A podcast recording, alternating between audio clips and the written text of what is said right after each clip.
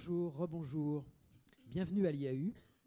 Donc, je vais tout d'abord vous dire quelques mots sur ces séminaires ENS-IAU. E donc, ces séminaires, ils sont montés donc, en, partenariat entre l'École normale supérieure et, et l'IAU. La thématique que nous avons choisie cette année pour l'année scolaire 2016-2017 est celle de la métropole attractive. Nous avons choisi d'éclairer ce vaste sujet au travers de trois angles. Donc vous avez eu un premier séminaire qui s'est tenu en décembre 2016, donc euh, au travers des entreprises et des salariés. Aujourd'hui, nous allons interroger cette question de métropole attractive au travers des habitants des campagnes urbaines. Donc je, reviendrai sur ce terme.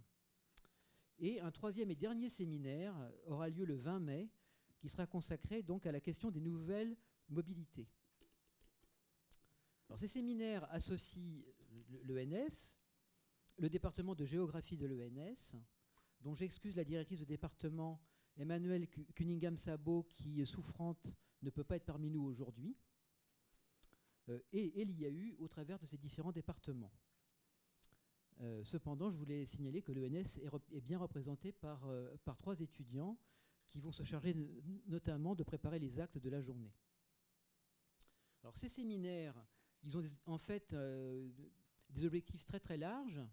Donc c'est échanger sur un sujet d'actualité pour la région, c'est faire un état des lieux sur ce sujet, c'est vous proposer des éléments de connaissance, d'analyse, de compréhension sur des thèmes à enjeu et surtout de croiser des points de vue. On va voir tout à l'heure, on va croiser des points de vue de, chercheurs, d'experts. Également d'apporter des ressources. Si vous êtes déjà allé sur le site de l'IAU, vous avez pu constater qu'en ligne, il y a une série de travaux de, l'IAU qui ont été remis en scène et également une recherche qui a été faite par notre médiathèque qui vous donne des ressources euh, d'horizons variés sur ce sujet. Donc maintenant, sur le sujet du jour. Donc, euh, vivre, vivre dans les campagnes urbaines. Alors, cette appellation, elle peut paraître un peu curieuse. C'est ce qu'on appelle un oxymore, c'est-à-dire qu'on met un, nom avec un adjectif qui ne vont pas ensemble a priori. Alors, pourquoi utiliser une telle formule? En fait, c'est d'abord pour interroger les, raisonnements habituels. Parce qu'on parle souvent d'urbain, de périurbain, de rural, comme s'il y avait des limites bien net entre ces trois entités. C'est aussi interroger chacun par rapport à son métier ou par rapport à son expérience, euh, puisque par exemple chacun va peut-être avoir envie de mettre des limites à un endroit différent. Et c'est surtout pour nous inciter à revoir ces catégories, interroger les frontières justement, et plutôt que, penser frontières, penser relations systémiques entre ces territoires. Alors le thème est important. Je voudrais vous faire un petit point historique rapide qui euh, concerne l'IAU. En fait, le, département que je, que je dirige, en fait, le département environnement urbain et rural, a été créé en 1974 par un groupe de personnes qui venaient de la MEAR. La MEAR, en fait, c'était la mission euh, d'études et d'aménagement rural du ministère de l'Agriculture, qui avait été mise en place en 1969, notamment à la demande des chambres d'agriculture, qui trouvaient que la question agricole et rurale était trop peu traitée en Ile-de-France. Donc la, la MEAR, en fait, euh, qui était une mission nationale, avait fait le tour de, l'aménagement des grandes métropoles déjà, et avait constaté que dans les schémas directeurs français, tout était vu du point de vue de la ville, et en fait ces questions de rural avaient très, très peu ou trop peu leur place. Donc il y, avait un, il y avait un retard conceptuel qui restait à combler.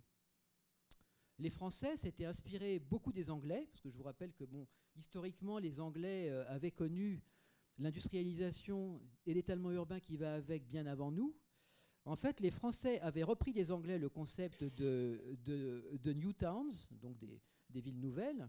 Par contre, ils avaient oublié que ces New Towns en Angleterre, elles allaient avec ce qu'on appelait des Green Belts, des ceintures vertes. Et les deux politiques étaient complémentaires et devant être menées ensemble. La politique des Green Belts, d'ailleurs, avait précédé euh, celle des New Towns, puisqu'elle remonte même à la fin du, à la fin du 19e siècle ce qui montre à quel point d'ailleurs les questions d'urbanisation sont anciennes dans ce pays. Donc les Français avaient malheureusement oublié ce concept. Et la MEAR a publié en 1971 un rapport très intéressant qui s'intitulait Éléments pour un schéma directeur d'aménagement rural de la région parisienne. Depuis cette époque, les relations ville-campagne ont été régulièrement explorées au niveau national.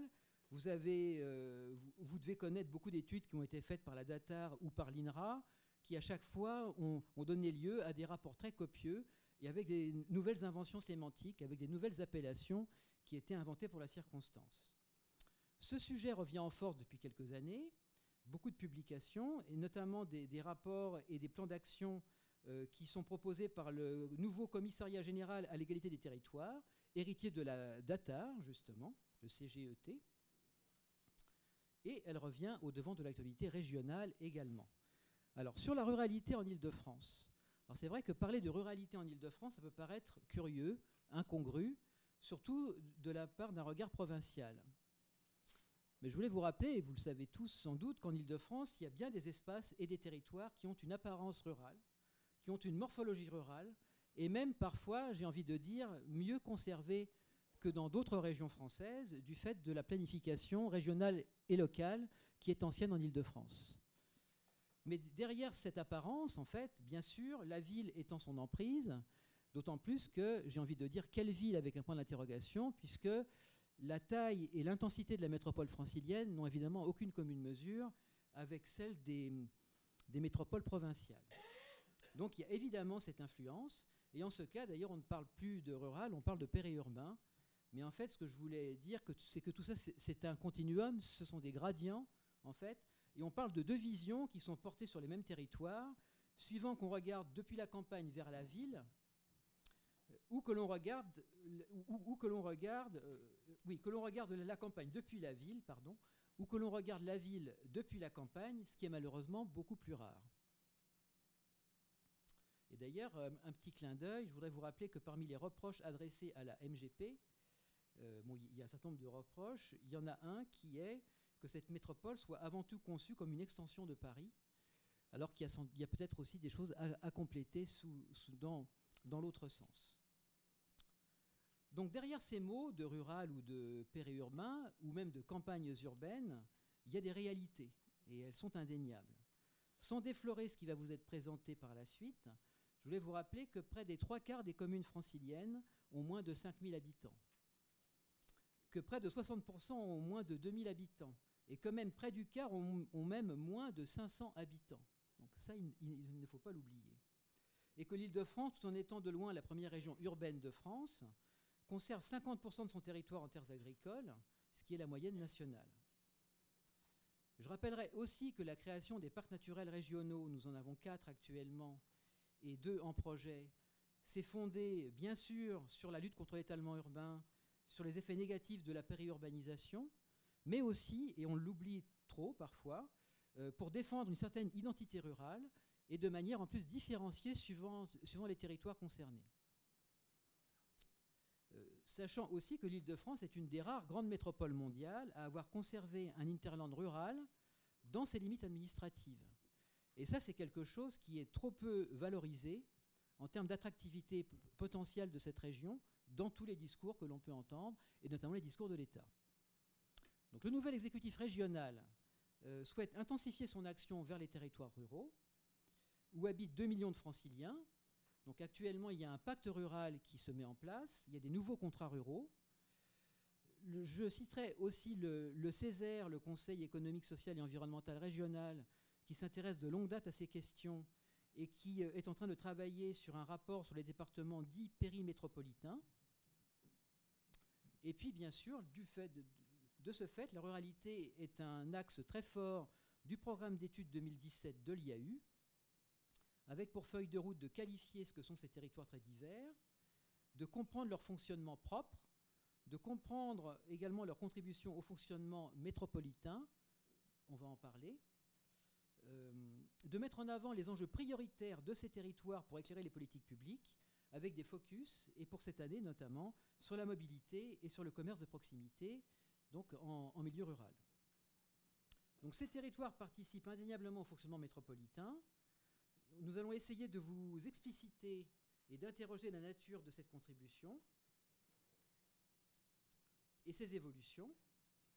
Alors ce sont aussi des territoires qui innovent par eux-mêmes, c'est-à-dire que tout n'est pas forcément à voir non plus en termes de relations avec la métropole, avec la métropole MGP. donc ces territoires innovent avec leurs habitants, avec ceux qui y habitent, avec ceux qui y travaillent. Il y a des tensions évidemment qui se manifestent entre ancrage local et intégration métropolitaine, entre anciens habitants et nouveaux habitants. Il y a notamment les, questions de, mobilité qui sont extrêmement importantes par rapport à ces territoires. Donc nous allons explorer tout ceci. Euh, donc je, vais laisser d'abord la, parole pour avoir un petit mot de, l'école normale supérieure. Et puis ensuite, nous entendrons nos deux euh, chercheurs et expertes donc euh, Perrine Michon pour l'Université Paris-Est et Julie Missonnier pour, l'IAU, qui vont vous présenter toutes ces questions. Alors c'est un très vaste sujet. Voilà. Bien, bonne, euh, bon après-midi.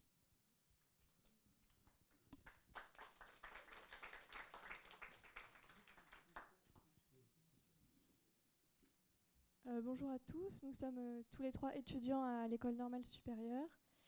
Et euh, nous remercions chaleureusement l'IAU de nous accueillir aujourd'hui et à vous d'être venus aussi nombreux.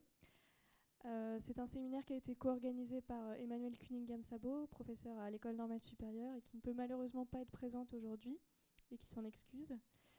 et nous sommes chargés de rédiger un compte rendu que vous pourrez consulter ultérieurement. Merci. Merci Julie. Euh, Brigitte Guigou, euh, chargée de mission euh, formation, partenariat, recherche à l'IAU Île-de-France. Merci Christian, on est déjà rentré d'emblée dans le vif du sujet. merci d'être aussi nombreux. Donc je vais animer l'après-midi. normalement, on anime en binôme avec Emmanuel, mais bon, malheureusement, elle n'est pas là. Donc un petit mot avant de passer la parole. Euh, à euh, Perrine euh, et Julie sur la façon dont nous avons conçu cet après-midi de séminaire avec l'ENS, mais aussi évidemment en interne à l'IAU avec différents départements, avec Julie Missonnier, avec Lucille Mététal, Tanguy Le Goff et d'autres, puisque c'est une thématique euh, évidemment euh, très transversale qui concerne différents départements et pas seulement le département environnement euh, urbain et rural, même s'il est moteur. on est parti de. finalement, il y a trois idées très simples qu'on va essayer de, travailler, de, discuter toute, toute cet après-midi. Euh, j'y reviens très vite, Christian, Christian l'a dit. Les, campagnes urbaines sont intégrées dans le fonctionnement de la métropole, c'est un constat indéniable euh, aujourd'hui. Euh, néanmoins, ce sont des territoires qui ont une spécificité, une singularité, une identité. même s'ils sont très divers, ils ont des caractéristiques et une place singulière à faire valoir dans le fonctionnement de l'agglomération. Et finalement, notre objectif cet après-midi, ce sera de mieux comprendre ce qu'on pourrait appeler cette dépendance réciproque entre ces territoires, comment elle évolue récemment, et les chercheurs nous montrent qu'il y a des évolutions récentes importantes, et sur quelle base se construit ce dialogue entre territoires euh, urbains et ruraux, comment se construisent les interfaces, quelle est finalement la manière contemporaine de vivre ce couple campagne-ville euh, hors de toute référence à un passé fantasmé. Voilà, donc thème large. Euh, focale très ouverte pour euh, essayer de saisir l'insaisissable. C'était euh, le titre de la table ronde introductive du 34e congrès de l'AFNO qui portait précisément sur les campagnes urbaines en 2013. Alors on aura, Christian évoqué le premier temps, on aura d'abord deux interventions et c'est traditionnel dans nos, séminaires. On croise point de vue d'experts de, et de point de vue de chercheurs. Euh, donc d'abord Perrine Michon, qui euh, est euh, universitaire, qui est géographe, enseignante-chercheuse à l'université Paris-Créteil-Marne-la-Vallée, et qui travaille sur, depuis peu sur ces questions. Alors Perrine, je crois que vous parlez plutôt du périurbain, mais bon, voilà, ça va faire partie aussi de la question des termes et des définitions de ce dont on va discuter. Et votre intervention sera centrée sur un point qui nous a semblé important, c'est finalement comment les gens vivent dans ces endroits, comment ils construisent leur vie quotidienne entre intégration métropolitaine et ancrage local. Et euh, vous allez mettre l'accent notamment sur la question des espaces communs, euh, quels sont ces espaces communs et euh, comment ils, sont construits. Ensuite, on donnera la parole, je donnerai la parole à Julie, Julie donc Missonnier, qui est notre experte IAU, et euh, qui fera une intervention euh, transversale, plurithématique, euh, pour brosser un portrait de ces territoires, des dynamiques, des évolutions, des tensions. Ensuite, nous aurons une table ronde. Alors, table ronde qui, là encore, va croiser plusieurs points de vue. Celui d'un élu, le maire de Flagy, président de l'Association des maires ruraux de Seine-et-Marne, Jacques Drouin. Celui euh, d'une, euh, je ne sais pas si on peut dire décideur, en, tout cas d'un acteur important, d'une actrice en l'occurrence importante, euh, en tout cas dans la représentation. enfin, c'est Anne Le Lagadec qui est présente aujourd'hui, qui est directrice du parc naturel régional de la Haute-Vallée de Chevreuse. Et puis, un point de vue d'association. celui du triangle vert des villes maraîchères du Hurpois, Christelle Stacchetti. Voilà, donc euh, la table ronde interrogera la façon dont des acteurs publics et privés de ces territoires s'organisent en mettant effectivement l'accent sur leur capacité à innover, à expérimenter. Et euh, ce sont des acteurs, vous le verrez, qui ont en commun d'avoir choisi la complémentarité plutôt que la concurrence et qui euh, tentent à leur échelle d'inventer euh, un développement euh, local euh, intégré, on va dire, ou un peu différent, en valorisant les ressources. On parlera d'agriculture, on parlera de maraîchage, de ressources naturelles, de tourisme, de développement économique. Mais on parlera aussi des évolutions du contexte institutionnel et de la façon dont ces territoires négocient leur place. Voilà, un programme chargé. je donne tout de suite la parole à Perrine. Merci. Bonjour à tous. Je remercie euh, Brigitte Guigou et l'IAU de cette invitation. Et euh, donc j'ai euh, également Emmanuel Cunningham-Sabo à ses remerciements et j'ai une pensée pour elle, donc pour ses soucis de santé actuels. Alors, je vais vous faire une, présentation dont on a convenu qu'elle durerait environ une vingtaine de minutes pour ensuite qu'on un temps d'échange entre nous. Et je clôturerai la partie euh, on va dire, par un petit film euh, en images et sans parole euh, qui vous donnera davantage à voir ou autant à voir peut-être ce que sont ces territoires, ces campagnes urbaines, ces territoires longtemps qualifiés de périurbains. et qui sera peut-être aussi parlante que ce que je vais pouvoir vous en dire en, préambule. Je, euh, euh, revenir peut-être sur cette oxymore de campagnes urbaines qui me paraît en fait peut-être porteuse du, choses et, être un peu au cœur du problème, euh, puisque donc ces territoires qu'on a longtemps qualifiés de périurbains, et donc dans ce préfixe de péri, on sent bien et le positionnement géographique et peut-être une espèce de, de, de, gradient ou de hiérarchisation dans des territoires qui plus urbains vers le semble que euh, ces territoires euh, font, font, partie de ces, objets, de recherche qui euh, ont, l'avantage à la fois de permettre d'élaborer un processus de construction de la connaissance sur des ensembles spatiaux, mais surtout, il me semble qu'ils ont aussi leur deuxième avantage, c'est de permettre de mettre au jour des impensés à partir desquels on pense. C'est-à-dire que sans euh, que l'on se rende compte, on pense forcément avec des référents euh, plus ou moins implicites, plus ou moins conscientisés, et que euh, finalement ces territoires en, venant nous chercher dans, dans toutes ces zones d'ombre impensées, nous amènent peut-être à mettre un peu de lumière sur la manière dont on pense, dont on conçoit, et donc, in fine, dont on, aménage la ville.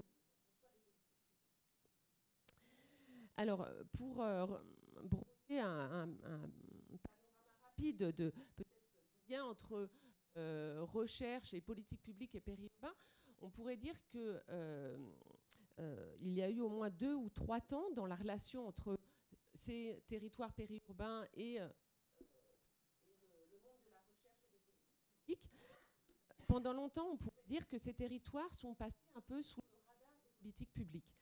C'est-à-dire qu'il euh, y a eu, sans jeter la pierre à personne, et j'en prends part, hein, une forme de, cécité, euh, d'inaptitude à, saisir véritablement ce qui se passait dans ces territoires, en grande partie sans doute parce qu'on n'avait pas les bonnes lunettes, hein, un peu comme moi là où j'ai du mal à vous voir net et à voir mes notes nettes. Hein, voilà, on n'avait pas les bonnes catégories pour penser ces territoires parce qu'on les pensait avec, et ce qui était euh, compréhensible,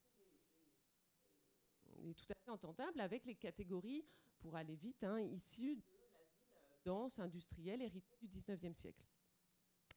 Donc on avait soit une forme de, de, de déni ou de, cécité par rapport à ces territoires, soit une vision caricaturale, euh, moralisante, c'était euh, le périurbain, c'était euh, bah, finalement cette France moche dont on a pu beaucoup parler, hein, c'est lotissement qui, qui consomme de la terre agricole et éventuellement une dépendance à on n'arrivait pas à, se déprendre. Et puis, euh, on peut dire que la, la, résistance de la réalité, hein, qui faisait que finalement les dynamiques de croissance démographique, euh, spatiale, économique euh, étaient les plus fortes dans ces zones-là, ont fait que progressivement le prisme pour les observer a changé, les regards a changé. Et aujourd'hui, on est arrivé à, une vision de ces territoires, dont ce séminaire est, l'illustration, hein, qui est beaucoup plus complexe, dans le bon sens du terme, beaucoup plus diverse. Euh, il me semble qu'on peut, on peut au moins euh, partir de, quelques éléments de constat partagés. Hein. Euh, d'une part que ces territoires existent et qu'ils sont là pour longtemps, donc on a affaire avec. Hein. D'autre part qu'il n'y a pas un périurbain ou un territoire périurbain, mais bien des territoires périurbains, voire des campagnes urbaines. Et que justement, de campagnes urbaines me paraît intéressant, euh, c'est que ce ne sont pas de simples débordements de la ville qui auraient euh, progressivement, un peu comme euh, avec les, différentes enceintes de Paris qui déborderaient ces enceintes, mais que ce sont des territoires qui se structurent, qui s'autonomisent et qui dans ce que certains chercheurs appellent une phase de maturité, hein, qui en font euh, des territoires dotés d'une certaine autonomie qui permettent, euh, encore une fois, de les regarder avec un autre regard que celui d'une simple vision euh, radioconcentrique. Donc il me semble que le fil rouge que j'aimerais esquisser avec vous cet après-midi, ça serait plutôt de, s'interroger sur ce que ces campagnes urbaines nous disent aujourd'hui de la condition urbaine au sens large. Hein, quelles sont euh, les conditions euh, d'habitat, les, manières d'habiter, de travailler, euh, qui font que les catégories de rural et d'urbain sont en profonde transformation, en profonde hybridation, et que les deux catégories que l'on a peut-être appris dans les poésies de notre enfance, de rat des villes et de rat des champs, sont vraiment de moins en moins opérantes et opératoires pour comprendre ces territoires. Alors, rentrer un peu dans la, chair, la matérialité de territoire, euh, en m'appuyant, sans y faisant euh, référence de manière euh, plus explicite, mais sur une étude que l'on a conduite avec une équipe de chercheurs toulousains et une ancienne de l'IAU, hein, que certains d'entre vous connaissent sûrement, Céline Loudier-Malgouir, qui aujourd'hui socio-urbaniste à Toulouse. Euh, nous avons donc, dans le cadre de l'appel d'offres du PUCA, euh, qui date de 2011, euh, répondu à cet appel d'offres et travaillé sur des territoires toulousains. Alors, m'appuyer sur cette recherche que l'on a conduite entre 2012 et 2015, mais également, finalement, je, dégagerai plutôt des traits saillants de cette recherche qui sont euh, convergents avec ce que les autres équipes lauréates de l'appel d'offres euh, ont, fait émerger, qui, elles, pour la plupart d'entre elles, travaillaient sur des territoires franciliens. Euh, et qui, donc cet appel d'offres hein, a fait l'objet d'un colloque de restitution en, novembre dernier. Et, il y a donc encore une fois, au-delà des, particularismes et des ancrages territoriaux spécifiques, des points de convergence assez forts qui se sont dégagés et que tu es là. Et puis, euh, peut-être j'y reviendrai en conclusion. Il me semble que le, titre même de cet appel d'offres euh, du PUCA qui, qui s'intitulait Du périurbain à l'urbain, euh, là aussi finalement est assez intéressant à, questionner, à regarder, hein, puisqu'on j'y reviendrai en conclusion, mais ce un peu sous-jacent dans l'appel d'offres, c'était l'idée c'était de dire un peu allons voir comment ces territoires périurbains vont progressivement pouvoir euh, devenir de plus en plus urbains et, et en, arrière-fond, c'était ressemblait un peu à la ville qu'on connaît. Hein. et finalement, les, conclusions assez convergentes, encore une fois, de la majorité des équipes, c'était de dire on a affaire à des campagnes urbaines, à un nouveau type d'urbain avec des formes assez différentes et, originales par rapport à ce qu'on a pu connaître jusqu'à présent. Alors, donc, euh, on avait choisi pour cette intervention trois, verbes pour euh, un peu balayer euh, la présentation que je vous proposais pour cet après-midi. Et donc, en fait, ces trois verbes reprennent assez bien quelques traits saillants de cette recherche et encore une fois, plus globalement, des recherches de, de cet appel d'offres du PUCA. Premier verbe, c'était euh, un verbe donc euh, autour des mobilités, hein, donc se déplacer dans les campagnes périurbaines, dans les campagnes urbaines, pardon, euh, et avec encore une fois un idée juste à la base hein, et qui a permis d'ailleurs, sur laquelle repose la, nomenclature de l'INSEE, hein, que la mobilité est à la base de la structuration de ces territoires. Donc ce qui ressortait de, notre recherche, euh, c'est que euh, c'est quelque chose qui avait déjà été bien étudié, hein. c'était que finalement, dans ces territoires, euh, on a un fonctionnement à différentes échelles au quotidien, avec une sorte de, butinage de la part des habitants de ces territoires qui, en fonction de, de leurs besoins et de leurs envies, composent un peu euh, leur, carte, euh, de, mobilité personnelle et que donc ces territoires, euh, bien sûr, excèdent le découpage communal, mais aussi voilà, transcendent d'une manière assez forte les découpages administratifs. Donc on a ce fonctionnement multiscalaire qui est le fonctionnement de la vie quotidienne des habitants de ces territoires. ce qui apparu assez intéressant, euh, c'est que cette euh, hypermobilité, finalement, qui encore une fois est, une des caractéristiques de la vie quotidienne des habitants de ces territoires, euh, ne ressort pas comme une contrainte, comme finalement le prix à payer pour avoir un logement un peu plus grand, un, un, accès à, un jardin, une forme de qualité de vie différente de la ville dense mais euh, ressort plutôt comme une forme de, capacité, euh, de compétence presque, à euh, saisir en fonction de ses désirs et de ses besoins les opportunités les opportunités offertes par la métropole à une échelle inframétropolitaine. Donc c'est présenté comme une, une manière voilà, de, maximiser les possibles de l'offre métropolitaine.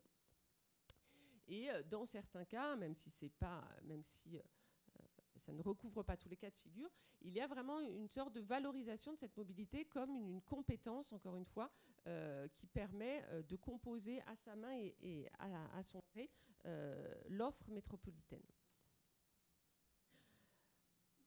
Deuxième, deuxième paramètre, deuxième caractéristique forte de, de ces territoires en termes de déplacement et de mobilité, c'est que finalement, dans une, une espèce de, polarité inversée, hein, de, compensation, euh, il y a cette hypermobilité qui rythme les déplacements quotidiens, qui encore une fois peut être vécue comme une forme de, de, compétence et de possibilité de maximiser l'offre métropolitaine.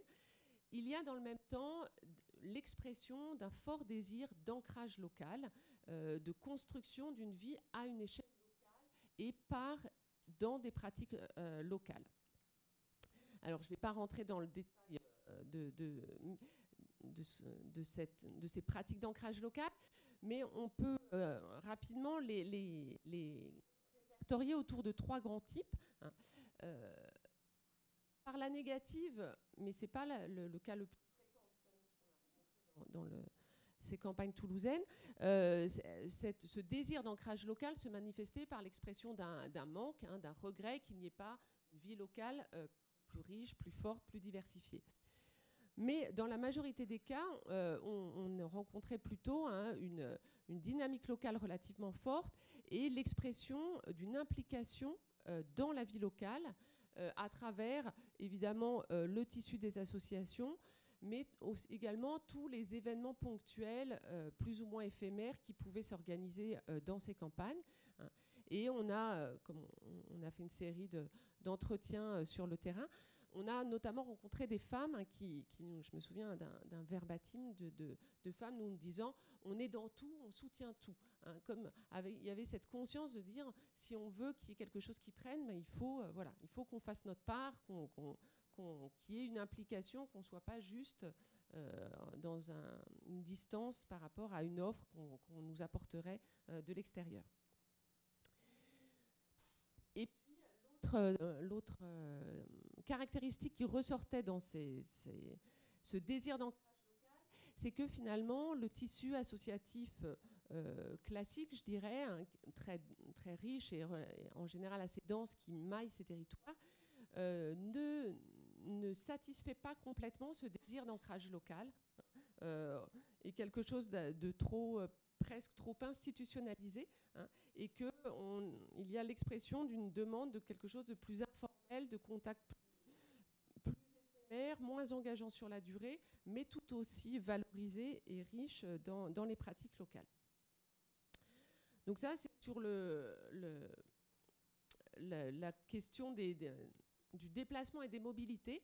On a cette espèce de polarité, encore une fois, euh, dont on, pense qu'elle au-delà du paradoxe apparent, hein, qu'elle constitue vraiment euh, euh, une, richesse caractéristique forte de ces territoires, c'est-à-dire qu'il y a à la fois euh, une hypermobilité induite par ces modes de vie et, encore une fois, en règle générale assez assumée, et un désir d'ancrage local, que finalement, c'est ces deux pôles en tension qu'il faut chercher à maintenir, ou en tout cas sur lesquels fonder, construire des politiques publiques.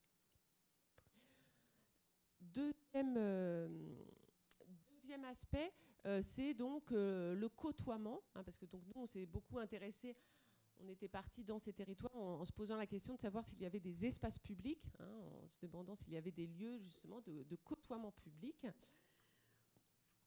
Donc là aussi, on, finalement, on, a identifié une gradation, une multiscalarité dans la vie sociale euh, pour aller vite entre des espaces que l'on a qualifiés de communs, hein, euh, les espaces du quotidien, et des espaces que l'on peut qualifier davantage de publics.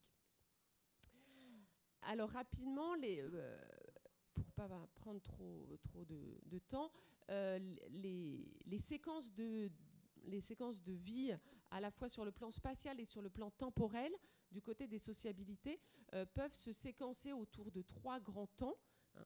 Euh, les séquences de la vie quotidienne euh, qui, sont rythmées euh, par des pratiques autour de lieux symboliques comme le parvis de l'école, comme les petites centralités commerciales où l'on fait ses courses de proximité et qui sont des lieux du coup où sont des lieux qui mettent en relation une population qui se connaît ou qui se reconnaît, hein, donc avec une forme de de, reconnaissance et d'appartenance locale assez forte.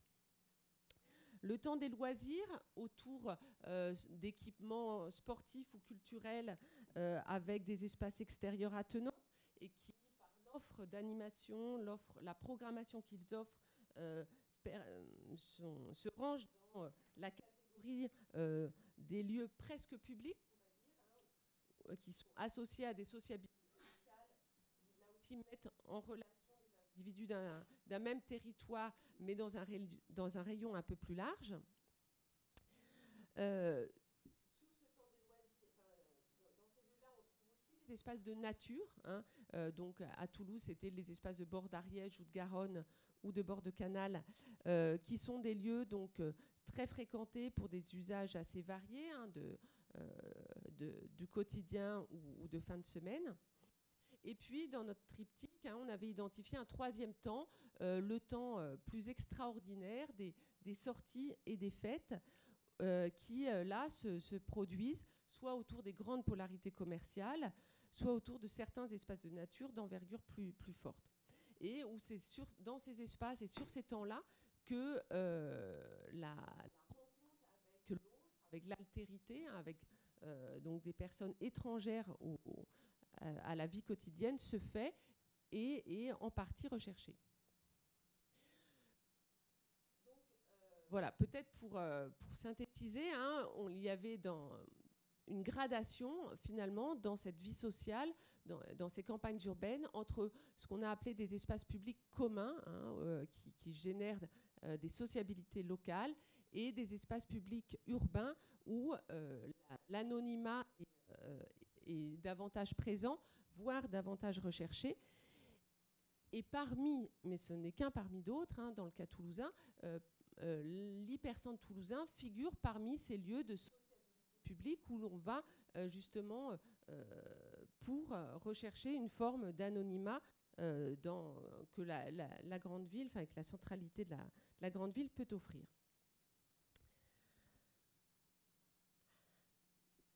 Alors, troisième, dernier temps, avant, donc je garde donc deux minutes pour, pour visionner ce petit film. finalement, la question qui s'est euh, tissée au fur et à mesure de ce, programme de recherche et encore une fois qui converge vers d'autres euh, avec les résultats des autres équipes, c'est que ces campagnes périurbaines, euh, par leur, leur structuration socio-spatiale, peuvent constituer une forme de, de, paradigme, de nouveau modèle dans la fabrique du territoire métropolitain et constituer une forme avec une, caractérisée par une forte hybridation hein, euh, euh, urbain-rural, une forme d'urbain parmi d'autres à l'échelle de la métropole. Alors pour illustrer ce, changement de regard, je voudrais juste très rapidement, euh, puisque c'était le, focus de notre recherche, voir en quoi justement la, catégorie d'espace public a été revisitée pour nous à travers cette recherche et ce travail sur ces campagnes périurbaines, enfin ces campagnes urbaines. Euh, en prenant un peu dans un jeu de miroir terme à terme, hein, on, a pu voir basculer euh, une conception de l'espace public qui, euh, d'espace minéral symbolisé par la place ou le boulevard tel que l'urbanisme haussmannien a pu les concevoir, et davantage conçu et constitué comme un espace végétal. L'espace public de la dense, euh, selon les catégories de CERDA, associe dans un même espace l'espace du mouvement, de la circulation, et l'espace du séjour, hein, où on accède à son logement, à, des commerces euh, en rez-de-chaussée, etc. Là, dans ces campagnes-là, euh, on a davantage une dissociation entre l'espace du mouvement et l'espace du séjour. Les espaces publics de la ville dense sont euh, souvent euh, conçus et perçus comme des espaces de représentation, d'expression et de gestion politique.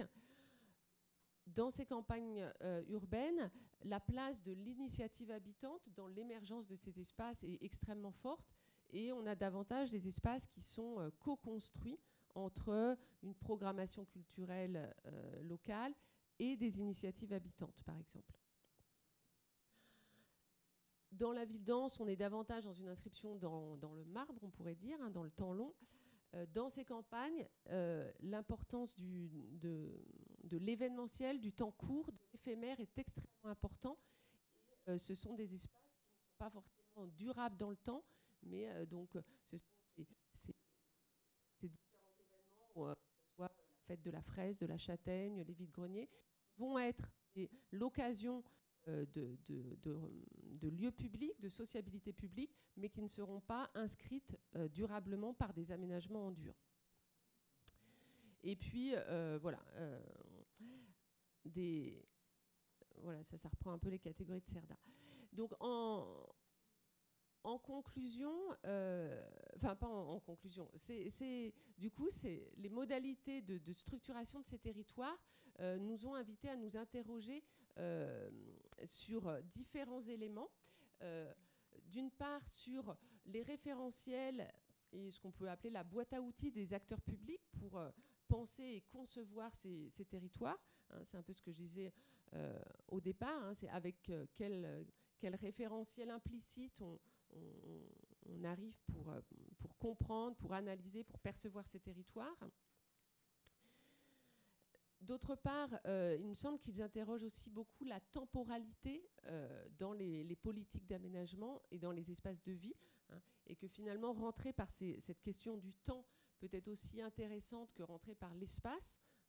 Euh, on a pu, sur ces territoires, avoir des, espèces de, contre-exemples flagrants hein, de maires qui avaient, avec toute la bonne volonté, réaménagé une une, halle ou une place publique euh, qui était désespérément euh, vide et battue par le vent, hein, parce que ça, euh, cet aménagement ne rentrait pas dans les temporalités des, modes de vie, hein, et que finalement, s'appuyer sur ces rythmes de vie plus éphémères, plus fragmentés, peut être davantage porteur de, sens. Et puis, ça interroge également hein, la, gouvernance et l'association entre euh, euh, les experts parmi lesquels on, peut se ranger, les élus et les citadins, hein, qui, encore une fois, sont des, acteurs importants dans la, la, construction et la vitalité de ces territoires. Et puis, alors, dernière question un peu émergente pour moi dans mon processus de recherche et que je vous livre, hein, c'est justement euh, la question du commun, c'est-à-dire c'est comment, euh, comment on s'approprie un territoire, comment euh, sous quelle forme on construit du commun. Et donc cette question du commun est une question assez en émergence là aussi aujourd'hui, hein, et donc pourrait être un, élément important et intéressant pour comprendre et, accompagner le développement de ces territoires. On pourra y revenir dans les questions. Euh, je, conclus euh, donc avec. Euh, et donc voilà, la conclusion, hein, c'est peut-être d'inverser le regard, comme on, a pu l'entendre tout à l'heure, de, de, regarder la ville depuis ces territoires périurbains et de voir en quoi ils sont peut-être finalement avant-gardistes. Hein, ils peuvent peut-être constituer un laboratoire intéressant du fait métropolitain. Alors, je prendrai peut-être juste, donc c'est 2 minutes 34 pour visionner très court métrage hein, qui euh, a été conçu dans le cadre d'un petit concours organisé par le CAUE euh, de la Haute-Garonne et dont le thème, l'année où on travaillait dans la région, était euh, voisiner mode d'emploi. Donc je, crois que normalement, il n'y a pas de, de souci technique. Il y a juste, voilà, il est très court, hein, c'était un des avantages, c'était très court métrage. Et il n'y a pas de, parole, hein, c'est juste des images qui donnent à voir un peu ces territoires et ce paysage.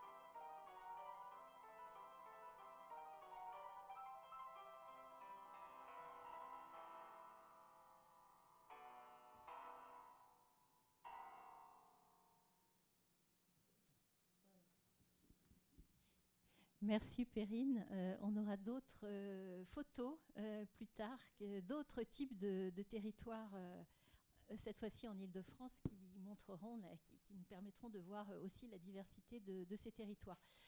il y avait beaucoup d'éléments dans votre intervention qui renvoient à des, à des notamment des travaux de l'Institut, de l'IAU. et d'ailleurs, l'IAU a participé à cet appel d'offres euh, du PUCA sur, euh, sur, euh, sur le périurbain. on, va y, on va y revenir et je pense qu'il y aura des questions dans la salle tout à l'heure. Moi, peut-être ce que je vous propose, c'est qu'on enchaîne tout de suite avec l'intervention de, Julie Missonnier, qui est chargée d'études à l'IA de france donc dans le département dont Christian est, directeur, qui est ingénieur agronome dans ce département et donc, euh, on revient là vraiment sur euh, la spécificité francilienne, sur la, situation d'Île-de-France. Et euh, Julie va nous brosser un tableau de, ben, de ce que sont, comment qualifier ces campagnes urbaines en Île-de-France, quelles sont leurs caractéristiques, leurs particularités. Euh, et euh, elle est allée pour cela piocher dans, euh, bah, évidemment, ses propres travaux, les travaux du DER, mais aussi les travaux qui sont réalisés dans les différents départements de l'IAU sur, ces thématiques. Voilà, donc la parole à, Julie, puis après vous, gardez vos questions et on ouvrira un temps d'échange avant la table ronde sur les deux interventions en simultané.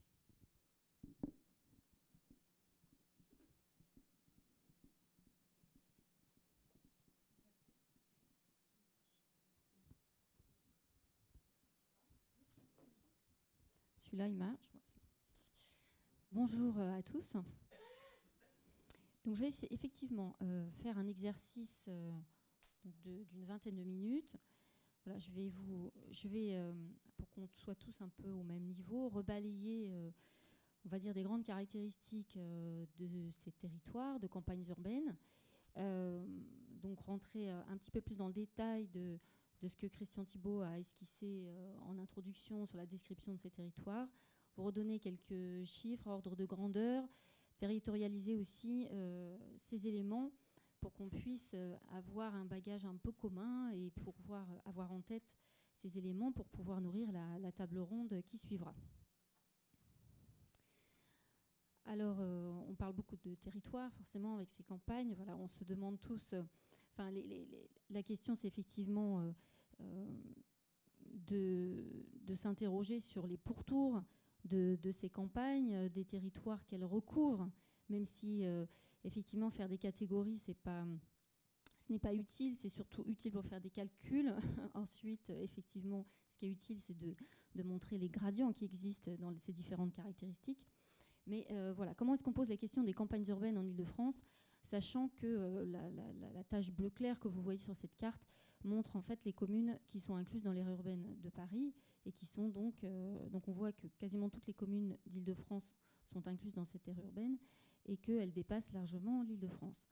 Donc en fait, on a des, on a des campagnes qui sont euh, effectivement incluses dans un grand périurbain et que agglomération dense et zones peu denses sont en fait embarquées dans le, même bateau au quotidien.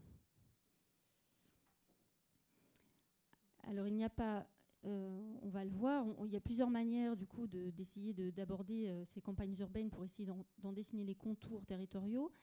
Euh, il n'y a pas une définition qui prévaut plus qu'une autre, donc je vais vous balayer un peu les définitions pour qu'on puisse voir quelle est l'étendue géographique de, de ces territoires.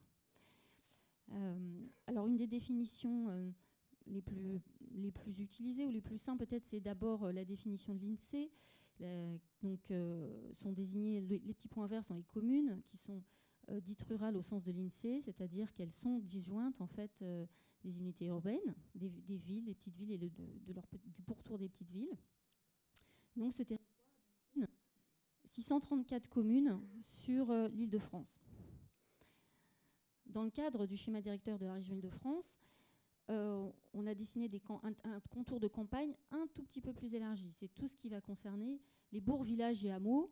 Si vous êtes euh, comme beaucoup de communes, euh, dans le cadre de l'élaboration des plans locaux d'urbanisme, vous devez être plongé dans ces problématiques et toutes les règles associées aux bourgs, villages et hameaux. Donc on est sur un périmètre un petit peu plus large. Voilà, deuxième définition.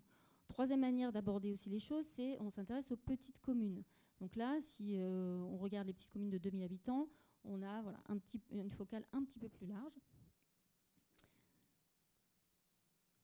On a aussi une manière euh, de, de, regarder le territoire par, euh, alors cette fois-ci, un mixte, on va dire, on mixe l'approche de la densité humaine, la densité d'habitants, la densité de population, pardon, et la morphologie urbaine.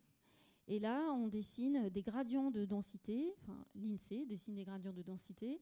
Et donc là, quand on sélectionne les communes qui sont peu denses ou très peu denses, on a 731 communes sur la région. Mais voilà, il y a aussi des communes qui, euh, comprennent beaucoup d'espaces agricoles, boisés naturels, qui sont des espaces ruraux, qui remplissent des fonctions euh, essentielles euh, au niveau local ou au niveau régional et qui ne sont pas dans les définitions euh, qu'on en a vues auparavant.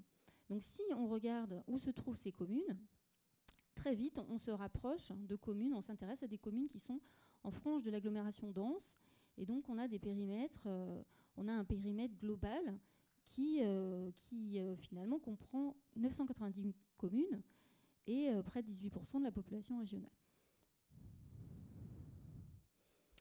Et enfin là, une dernière définition que je voulais présenter, c'est que euh, dans le cadre de l'élaboration du, plan de développement rural régional, euh, qui est financé par le, Fonds européen FEADER, euh, qui est donc agi en faveur des territoires ruraux, mais sur l'ensemble des problématiques des territoires ruraux, c'est pareil, il y a une réflexion pour savoir quels étaient les territoires d'éligibilité de ce programme régional.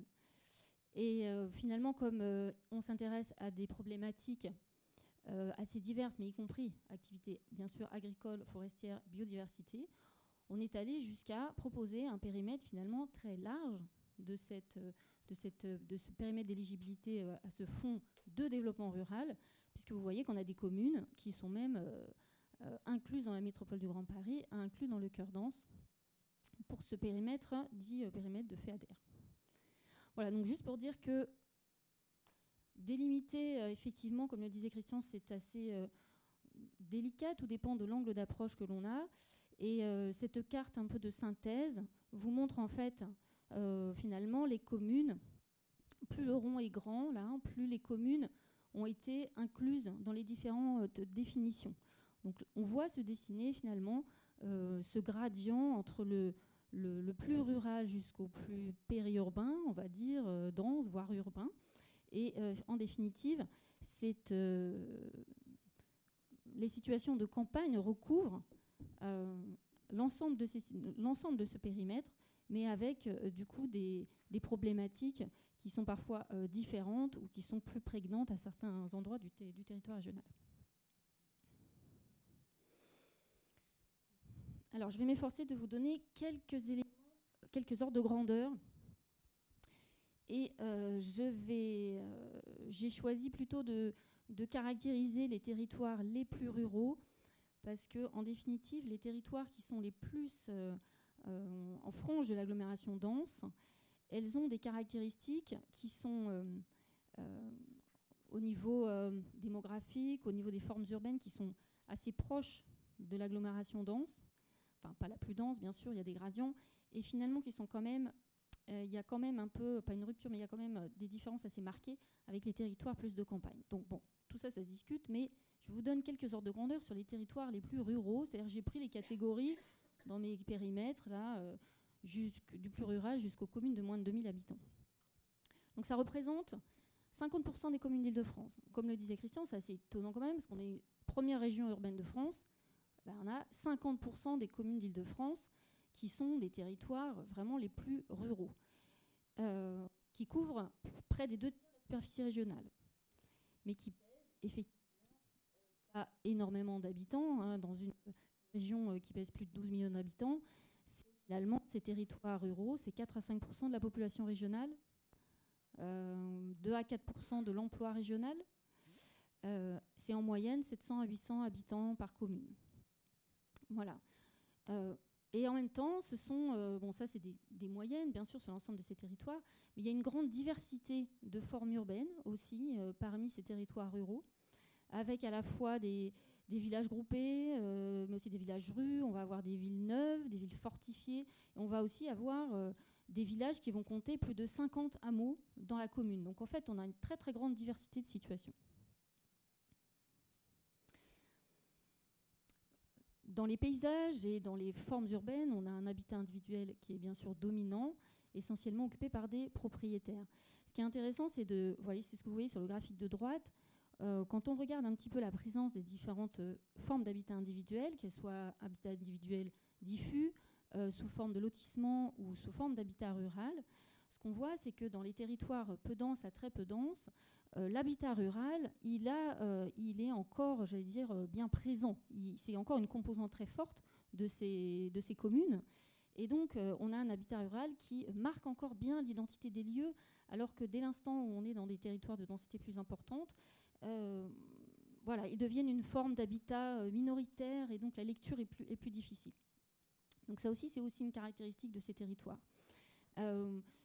Euh, certains paramètres, j'ai pris par exemple euh, le, chauffage au fioul parce que c'est c'est aussi un, indicateur que l'on comment dire qui est observé dans le cas des réflexions sur euh, la précarité énergétique toutes les, réflexions sur l'énergie de manière générale. on a une surreprésentation dans ces territoires des logements chauffés au fioul parce qu'on a plus de logements isolés et puis plus de logements euh, et puis parmi les, donc, euh, les travaux euh, de recherche qui ont été menés dans le cadre du PUCA notamment, que vous citiez tout à l'heure, il y a effectivement eu des, exercices d'analyse un petit peu de la de l'ancrage dans les territoires locaux à travers les mouvements On a regardé finalement comment, enfin disons, d'où venaient les gens qui s'étaient installés dans, ces territoires.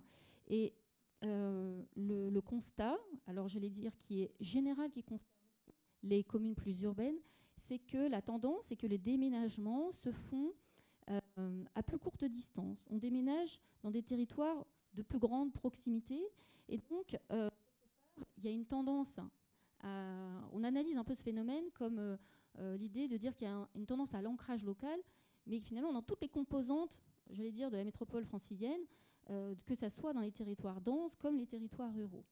D'où cette idée qu'effectivement ça se structure, ça s'organise.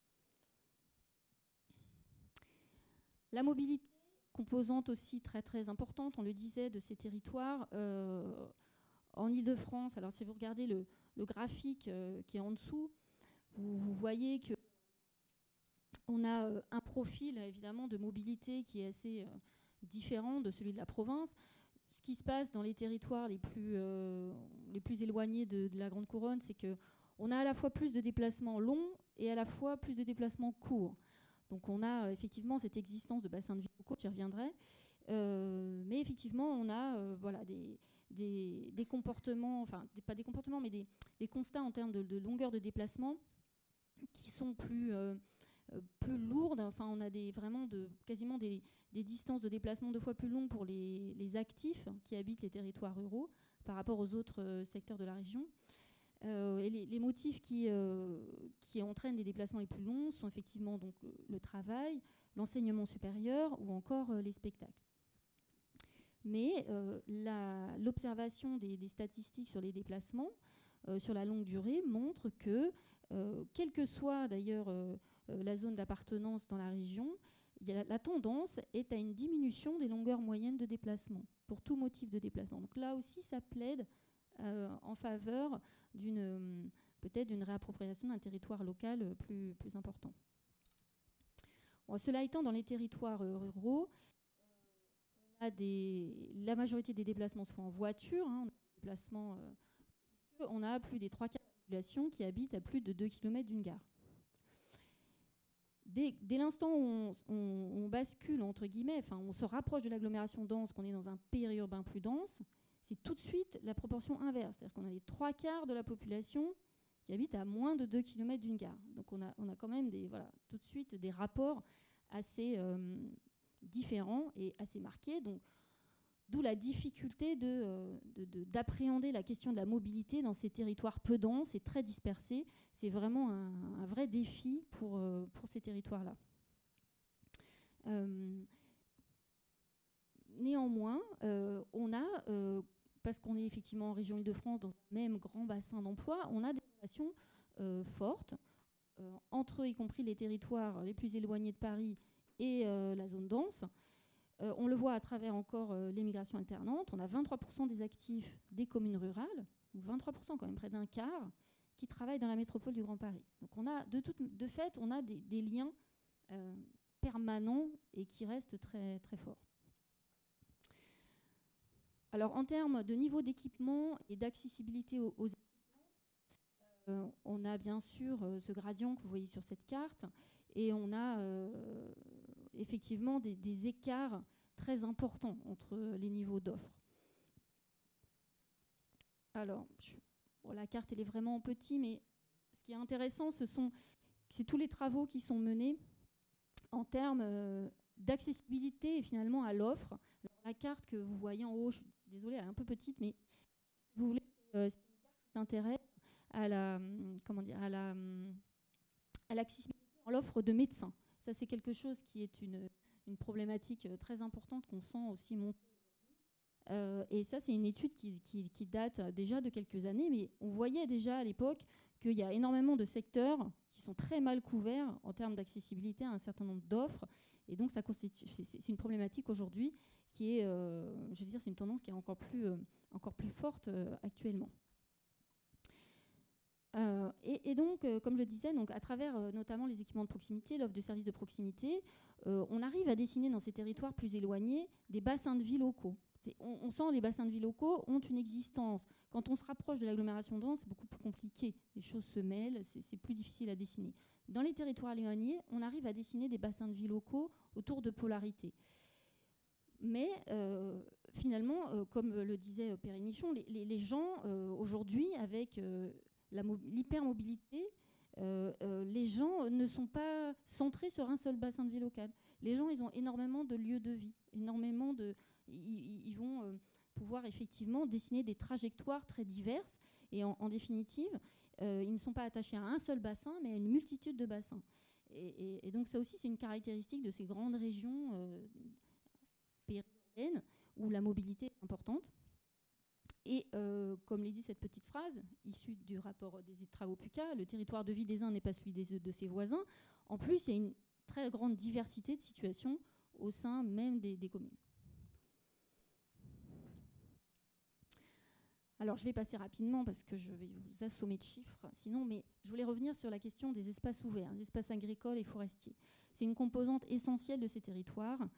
Euh, et là encore, je dirais, entre les territoires les plus ruraux, le périurbain dense, on a euh, certaines différences qui sont intéressantes. Dans le périurbain dense, par exemple, on va avoir euh, la présence d'espaces boisés de façon plus marquée. On a des, massifs qui sont hyper fréquentés d'ailleurs, qui représentent des espaces très très très importants pour la population, qui sont des espaces de respiration, et qui en superficie représentent, voilà, qui ont, ont une présence très forte. Dans l'espace plus rural, c'est l'espace agricole qui est dominant.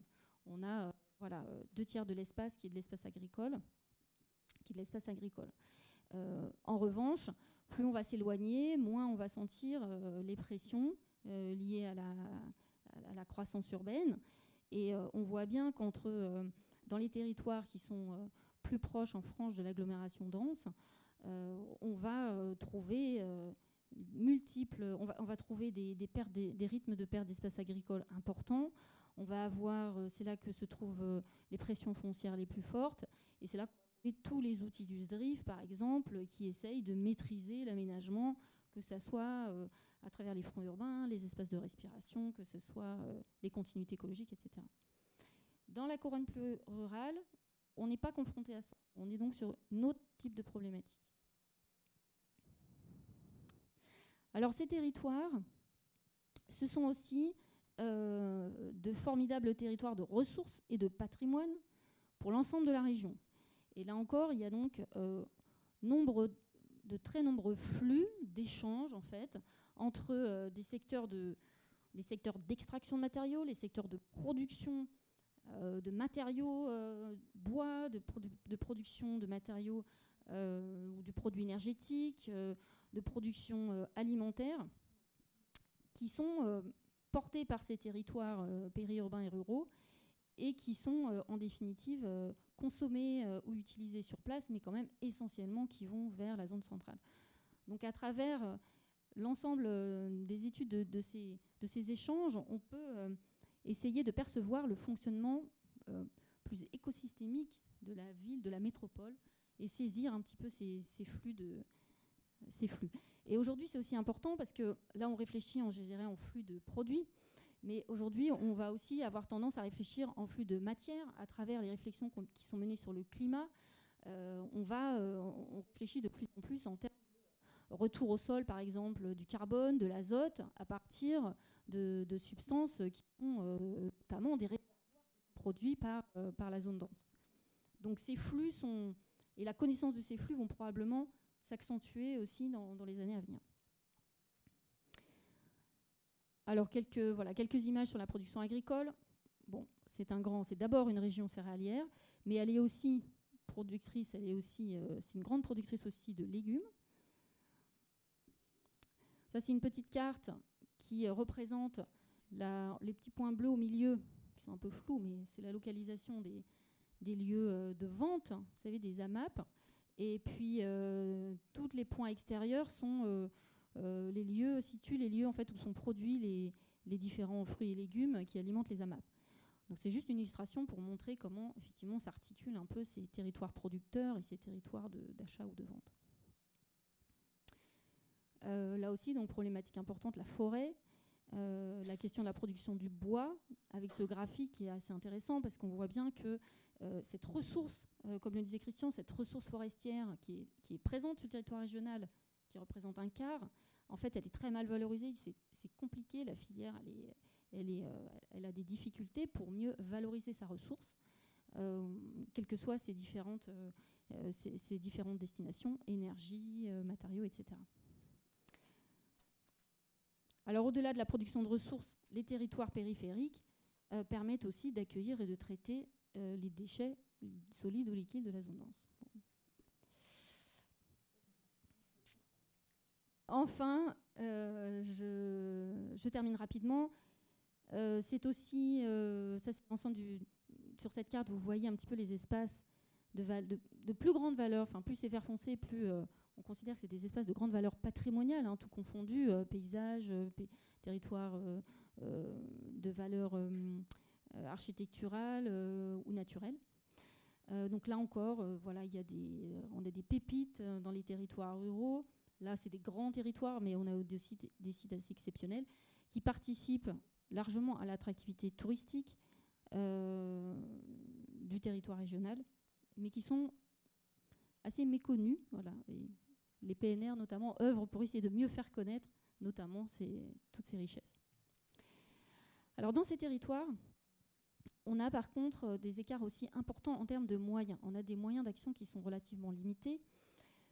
Si on regarde la moyenne, si regarde les revenus des ménages, alors les revenus des ménages sont en moyenne, j'allais dire, sur les territoires ruraux. En définitive, on n'a pas tellement d'écart avec les autres régions. Euh, mais par contre, vous voyez bien sur cette carte qu'il y a une très grande diversité de situations euh, là, c'est la carte qui montre les écarts à la médiane hein, des revenus par unité de consommation. Bon, d'accord, il y a des écarts de toute manière dans la zone dense, mais ici, dans la zone rurale. Par contre, en termes de potentiel financier, c'est-à-dire de moyens d'action des communes, euh, là, si je ne prends même pas la diversité régionale, mais si je m'intéresse même à la moyenne, en moyenne, on a quand même deux fois moins de capacité à faire, c'est-à-dire que le potentiel financier des communes rurales est quand même deux fois plus faible que les communes urbaines. D'où euh, le besoin d'aller, euh, j'allais dire, euh, s'appuyer sur toutes les forces vives des communes, en particulier les habitants, et comment il faut arriver à se débrouiller. Enfin, c'est beaucoup de débrouille aussi, et il y a beaucoup d'initiatives dans ces territoires pour trouver des solutions, finalement, parce qu'il n'y a pas tant de moyens que ça. Dans le paysage régional, on a bien sûr la réorganisation des intercommunalités. C'est une évolution de la gouvernance qui bouleverse quand même assez profondément euh, le, mode de faire localement. En l'espace de deux ans, on est passé de 113 intercommunalités à 64 intercommunalités sur la région. donc voilà, aujourd'hui, en dehors de l'unité urbaine de Paris, on a 33 grandes intercommunalités qui organisent le territoire le plus rural. donc ça, on aura l'occasion d'en discuter dans la table ronde, voir un petit peu quels sont les, les effets de cette, de cette réorganisation sur, sur les, capacités de faire au niveau local. Euh, et pour terminer aussi, juste un petit mot sur, les, sur la composition un petit peu de, des maires dans ces communes-là. Là, vous voyez qu'en 2014, vous avez un peu une photographie de la, des communes qui, ont, qui comprennent plus de 10% des municipaux qui sont issus du milieu agricole. Parce que traditionnellement, c'était euh, euh des élus municipaux. Il y en a beaucoup, euh, en particulier en Seine-et-Marne. Euh, mais il y a quand même beaucoup de communes où ils ne sont plus là. Parce que 10%, c'est quand même pas énorme non plus.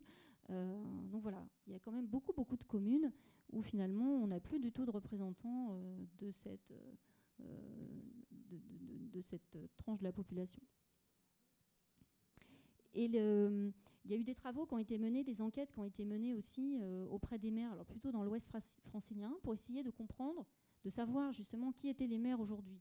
Les, personnes qui avaient poste de maire, euh, ce qui était intéressant, c'était de voir que c'était en définitive euh, finalement assez peu des gens qui étaient originaires depuis plusieurs générations euh, des communes, mais que la tendance est qu'effectivement accèdent au poste de maire des gens qui se sont installés depuis 10 ou 15 ans, qui sont un peu des, enfin, nouvellement installés, bah, même s'ils sont installés depuis quelques années, et qui se sont investis dans la vie locale et qui, euh, voilà, donc qui se, sont, qui se sont finalement ancrés et qui se sont investis euh, dans ces communes.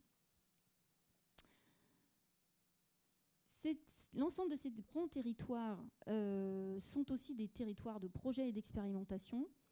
Donc là, je présente juste quelques périmètres, multiples petites initiatives qui, qui existent. Donc là, vous voyez deux cartes qui sont d'une part à gauche euh, la carte des programmes dits agri-urbains, donc qui sont un peu des, qui sont des initiatives euh, sous forme d'associations la plupart du temps, qui essayent de donc, là plutôt dans les secteurs les plus proches de l'agglomération dense, qui essayent de trouver des solutions pour le maintien de l'agriculture. Et puis euh, on a les parcs naturels.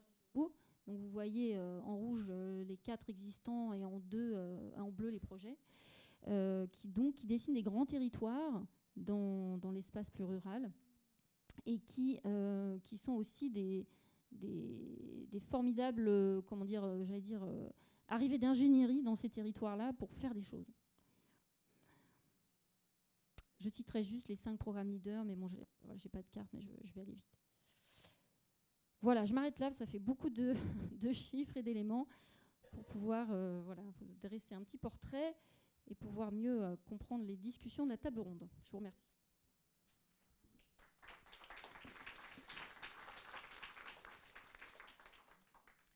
Euh, merci Julie, merci Perrine. Alors, on a une dizaine de minutes avant de passer à la, table ronde. Euh, on peut prendre des questions, peut-être amorcer un, échange en centrant euh, plus sur les caractéristiques de ces territoires, la façon de les qualifier, la définition, les manières de vivre, euh, pour laisser euh, la partie action et qui, enfin, ces thèmes-là seront discutés dans la table ronde. Voilà. la règle du jeu est simple, il y a un micro qui peut circuler. Je vous demande juste de vous présenter. et puis bah, de poser vos questions, vos remarques. Qui, est-ce qu'il y a des, des personnes qui... Oui euh, Alors attendez, ben, pardon. Euh, bonjour, alors moi du coup je suis en master 2 de recherche en géographie et je fais un mémoire du coup sur euh, l'espace rural et notamment euh, le parcours de jeunes en espace rural. Et en fait mon territoire que, enfin le territoire que j'étudie c'est celui du coup du parc national euh, régional du Vexin français vers l'agglomération de Cergy-Pontoise.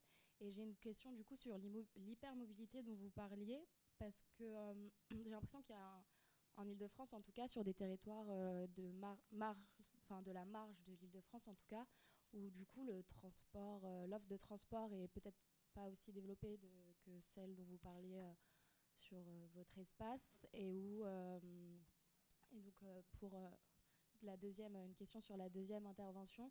Est-ce que au niveau de la pratique de la mobilité, qui est parfois perçue sur, comme un frein à justement l'accès aux territoires plus centraux, quelle est l'offre en fait? Ma question c'est quelle est l'offre de transport dans le territoire que vous avez étudié?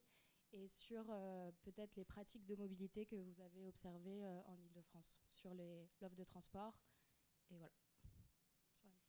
Euh, est-ce peut-être on peut prendre plusieurs questions ou remarques Merci.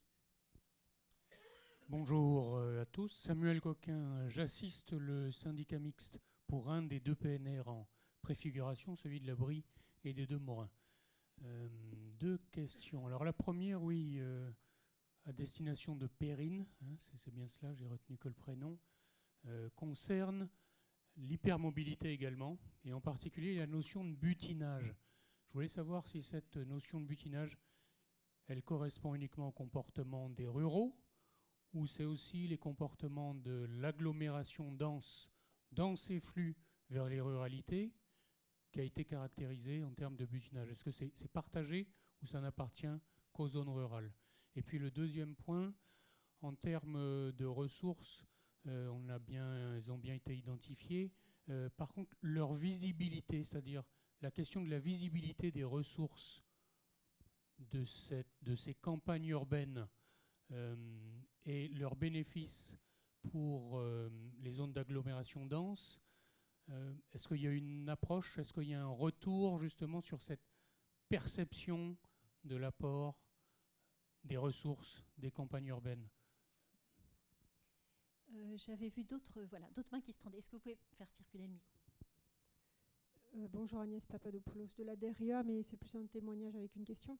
moi, je me retrouve bien dans ce que vous avez dit sur Toulouse. J'ai vécu 15 ans en Languedoc-Roussillon, dans le Gard, où, finalement le bien commun, c'est vraiment le rapport aux autres, à l'autre, euh, et, c'est peut-être pour ça qu'on s'ancre, c'est-à-dire qu'il y a un moment où on, voilà, on aime être euh, avec d'autres personnes qu'on ne connaît pas, avec qui on discute, qui ne ressemblent pas, et c'est comme ça qu'on s'ancre.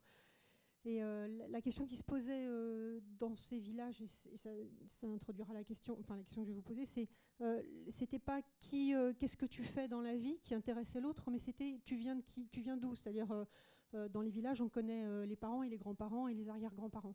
Et euh, donc, ce n'était pas un rapport de, travail de, revenus et de, catégories socioprofessionnelles. Et, et donc, il y avait un mélange dans ces villages. Euh, ce que j'aimerais savoir, c'est s'il y a ce même mélange dans le périurbain francilien qui est beaucoup plus tourné, à mon sens, dans cette région vers l'emploi.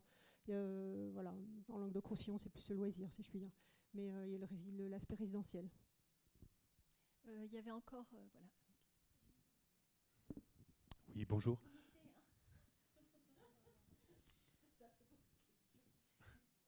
Bonjour, Thomas Francois, l'agence des espaces verts de la région Île-de-France. Euh, j'avais une question, je voulais savoir euh, en, quoi les, espaces naturels, euh, boisés, agricoles, sont, et les pratiques qui y sont attachées, je pense à aux pratiques agricoles, la sylviculture, la chasse, sont encore ou ne sont plus constitutifs d'une identité de ces espaces? Intéressant, on pourra y revenir aussi dans la table ronde. Oui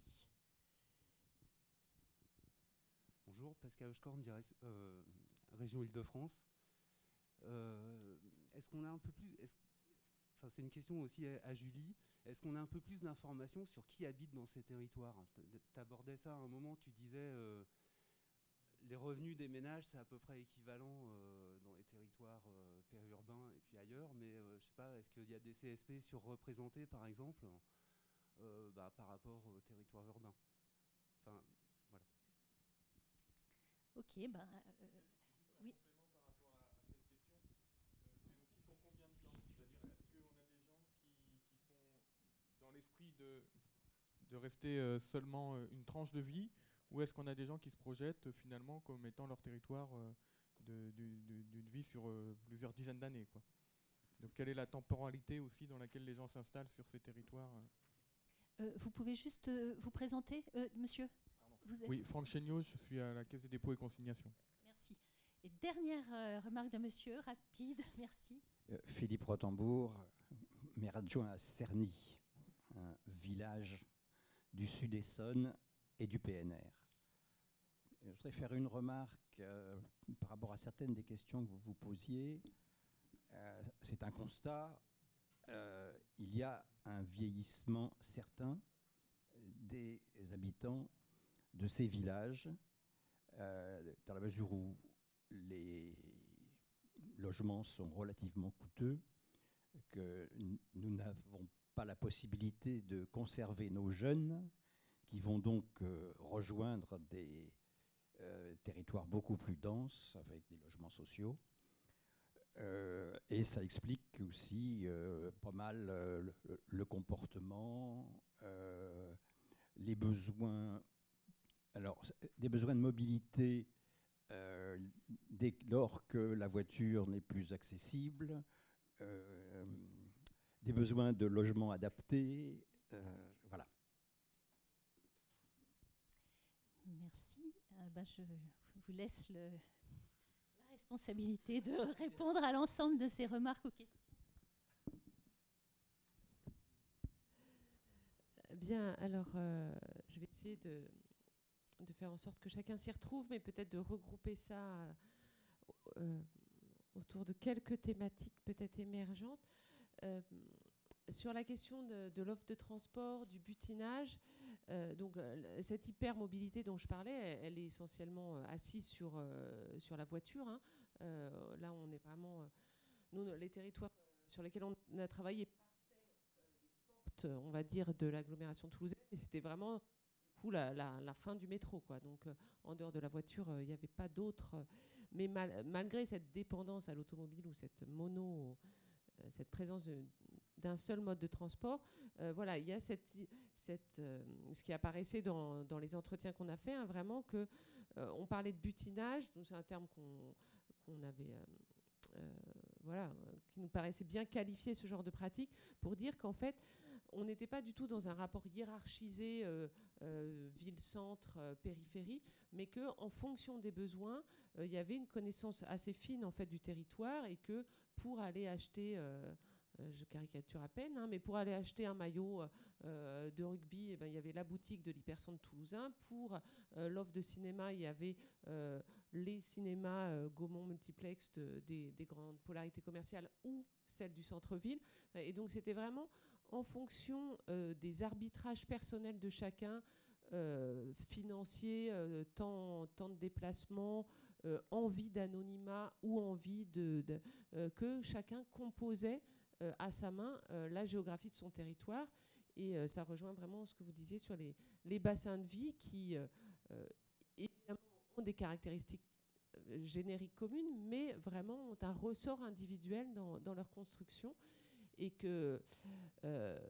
et que il y, a, y a des, gradations, mais c'est, enfin voilà, en tout cas, les personnes pas en haut de la pyramide, hein, c'était un, un, espace parmi d'autres vers lequel on se, on se destinait, on se déplaçait en fonction de, ce qu'on y recherchait. Euh, alors après, pour la perception dans l'autre sens, j'aurais un peu plus de mal à répondre, puisque nous, on était justement dans, dans ces, campagnes urbaines et euh, on a été... Euh, il y a quelques zones, enfin il me semble, hein, si j'ai bien compris votre question, quelques zones qui étaient perçues, identifiées comme des zones ressources par les habitants de, l'hypercentre métropolitain, hein, qui sont notamment ces espaces de nature, hein, où là, on a cette fréquentation, euh, euh, ce qu'on a pu qualifier, nous, d'espace public, où on a euh, un côtoiement d'altérité des gens des différents quartiers de banlieue ou de l'hypercentre toulousain qui viennent notamment en bord de ce qu'on appelle les ramiers, en bord de Garonne, profiter de ces espaces-là. Euh, après, on est plus dans une, appropriation, une connaissance euh, un peu euh, fine et, personnelle du territoire, ville-centre, vers, ces espaces moins denses. Alors après, sur la question des CSP, c'était plutôt pour Julie, mais moi je voudrais quand même dire qu'à Toulouse, on avait justement ce que je n'ai pas mentionné, il y a quand même des, territoires avec des différences socio-professionnelles très nettes. Hein. Et nous, on était sur les territoires du sud et du sud-est, où on était donc sur notamment autour de la Belge, donc avec des territoires où on est plutôt sur des catégories socio-professionnelles élevées, et puis le sud plutôt, on va dire, moyenne. Hein. et n'a pas été voir, et ça aurait été intéressant d'aller voir dans le Nord, où, où on est sur des, CSP et des milieux sociaux très différents quand même. Euh, euh, voilà, et sur le vieillissement et les tranches de vie, hein, ça c'est aussi quelque chose de très intéressant. Il me, semble qu'il ressortait beaucoup aussi de l'équipe euh, IAU Paris, enfin Nanterre, là, que finalement on, on a un peu des, boucles, que les, les périurbains d'aujourd'hui sont euh, les habitants de ces territoires sont d'anciens périurbains. Et nous, parmi ceux qu'on a rencontrés, parmi les jeunes qu'on a rencontrés, il y en a beaucoup qui disent euh, que leur horizon euh, de, projection, c'est ce, mode d'habitat, ce, genre de territoire, et qu'ils ont envie de s'enraciner, alors sur des rayons plus ou moins larges, hein, mais il y a vraiment une forme de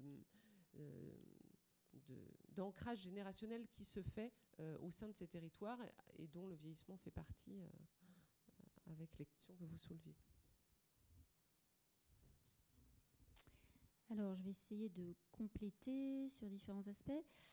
Euh, sur la question de la mobilité, dont on a beaucoup parlé, euh, en fait, c'est vrai que peut-être le terme hypermobilité n'est pas enfin, révélateur. Ce qu'il y a, c'est que, disons qu'on a, comme le disait Perrine, on a multiples lieux de fréquentation. Après, par contre, euh, il y a effectivement euh, toute une partie de la population euh, et c'est vrai que c'est souvent, relevé par le Vexin, enfin, qui, s'intéresse vraiment à la question de l'isolement des gens et, justement à, la difficulté qu'ont certaines parties, une partie de la population, certaines parties de la population à accéder aux différents équipements et services parce que justement il y a effectivement des il n'y a pas de transport de masse, il a pas, euh, ces gens-là peut-être ne peuvent pas prendre la voiture, et donc il n'y a pas beaucoup d'alternatives, c'est compliqué. Donc il y, a des, il y a vraiment des, des solutions à essayer de trouver dans ces territoires-là. Et on a aussi, euh, pour parler de ça, euh, ce qui n'est pas aussi évident, c'est d'arriver à, bien effectivement qualifier les comportements de mobilité dans ces territoires peu denses, parce que les ressources statistiques dont on veut disposer euh, ne sont pas suffisamment, on n'a pas suffisamment d'échantillons pour pouvoir avoir une caractérisation fine de ces territoires peu denses. Donc on, voilà, on, peine à avoir euh, de la donnée, et donc il y a plutôt des enquêtes qualitatives qui sont menées. Enfin, il faut des enquêtes complémentaires, il faut peut-être imaginer euh, d'autres, des manières complémentaires d'aborder ces territoires-là, parce qu'avec l'outillage statistique classique, c'est pas facile. Pas facile. Qu'est-ce que je voulais dire d'autre? Du coup, sur euh, euh, la question de la visibilité des ressources qu'il y a dans ces territoires. Alors, alors déjà, est-ce que, voilà, est-ce que espaces agricoles, boisés, naturels sont toujours des euh, éléments constitutifs très importants de ces territoires-là je veux dire, oui, c'est clair qu'aujourd'hui, oui.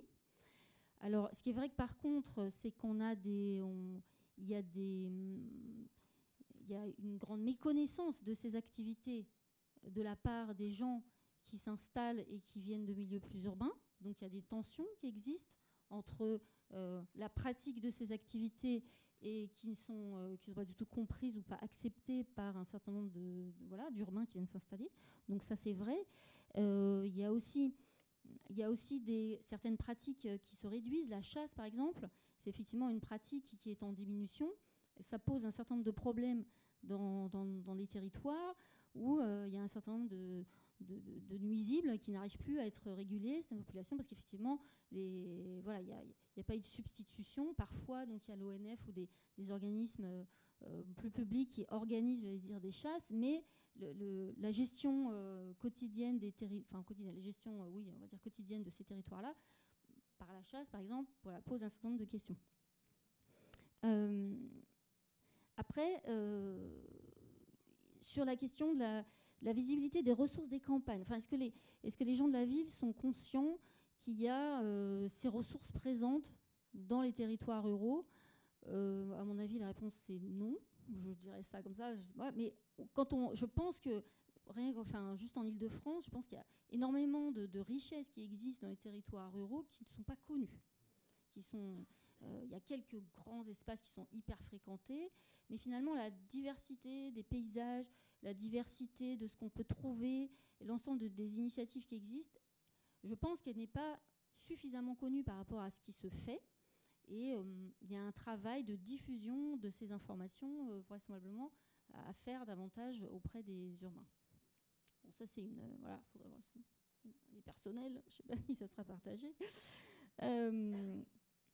Et qu'est-ce que je.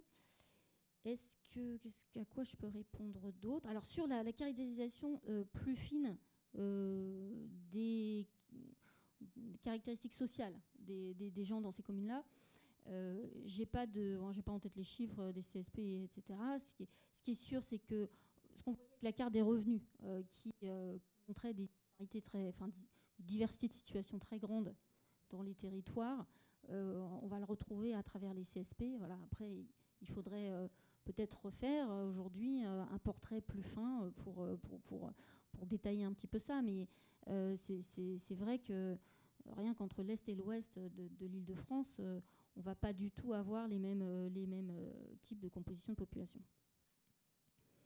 Euh, voilà, j'ai dû à peu près répondre à tout. Ça doit être à peu près bon. Merci Julie. je crois que Lucille, par exemple, tu voulais, enfin pas par exemple, mais parce que euh, est-ce, que est-ce que tu voulais apporter un complément puisque tu as participé, euh, entre autres, enfin tu n'es pas la seule, mais dans la maison euh, à, la recherche du PUCA Oui. On va, on va te faire passer un micro.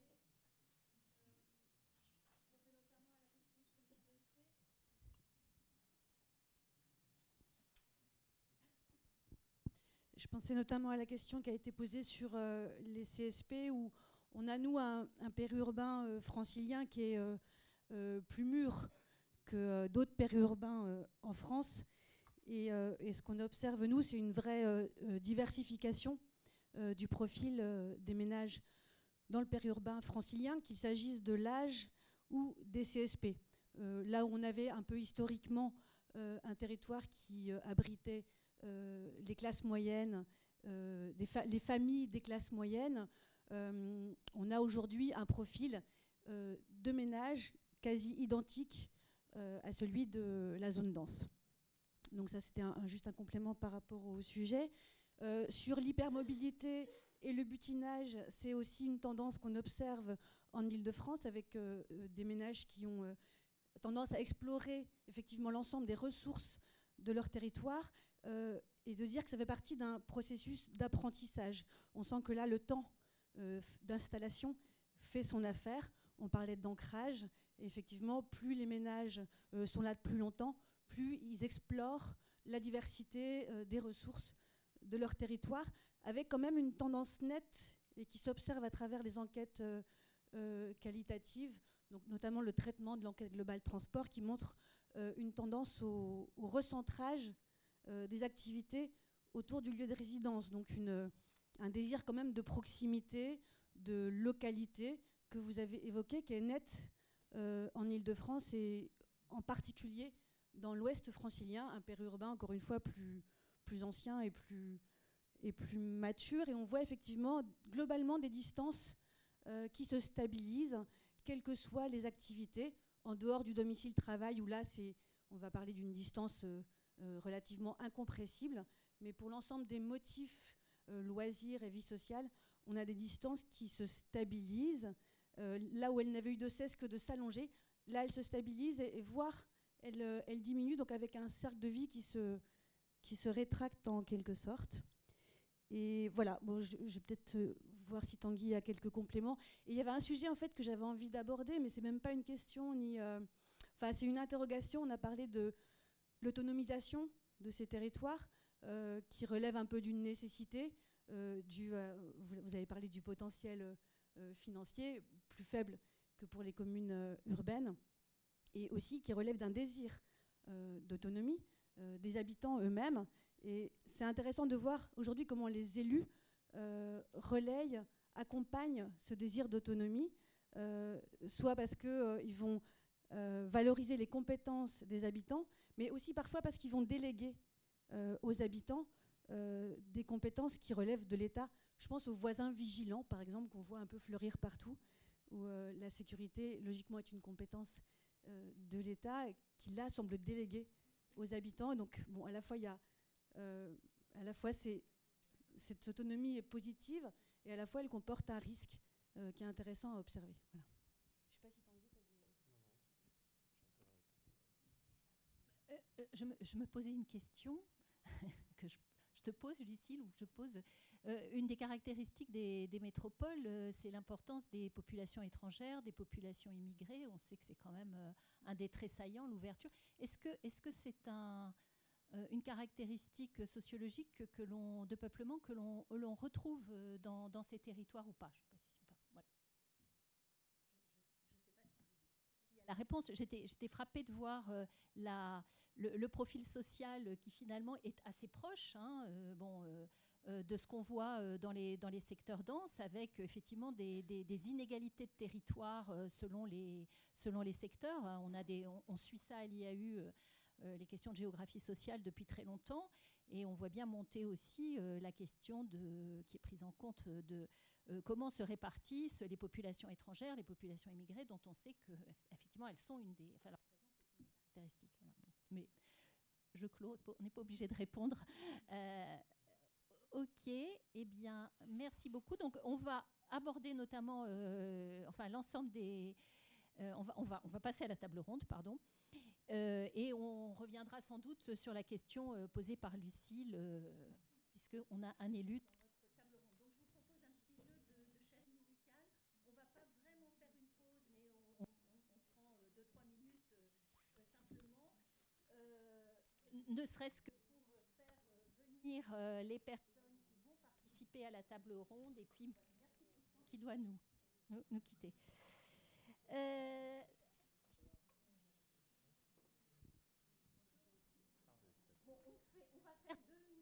pause vraiment très très court parce qu'il fait chaud,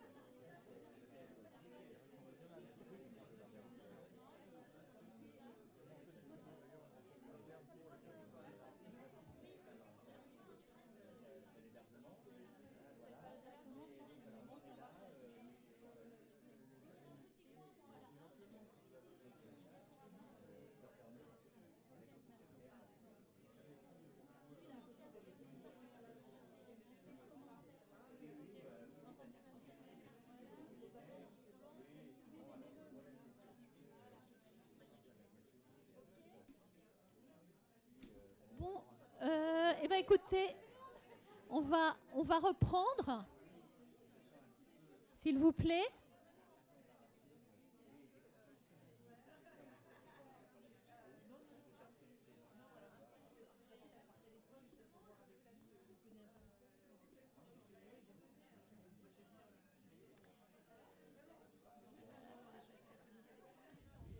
Mesdames,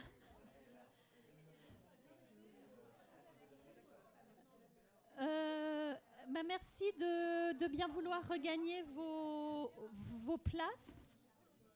On va reprendre le fil de l'après-midi avec la table ronde.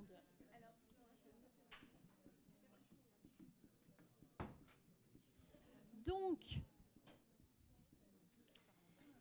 nous avons rejoint à, à- à la tribune, enfin c'est pas vraiment une tribune, mais nous ont rejoint autour de la table euh, les trois intervenants de euh, la table ronde.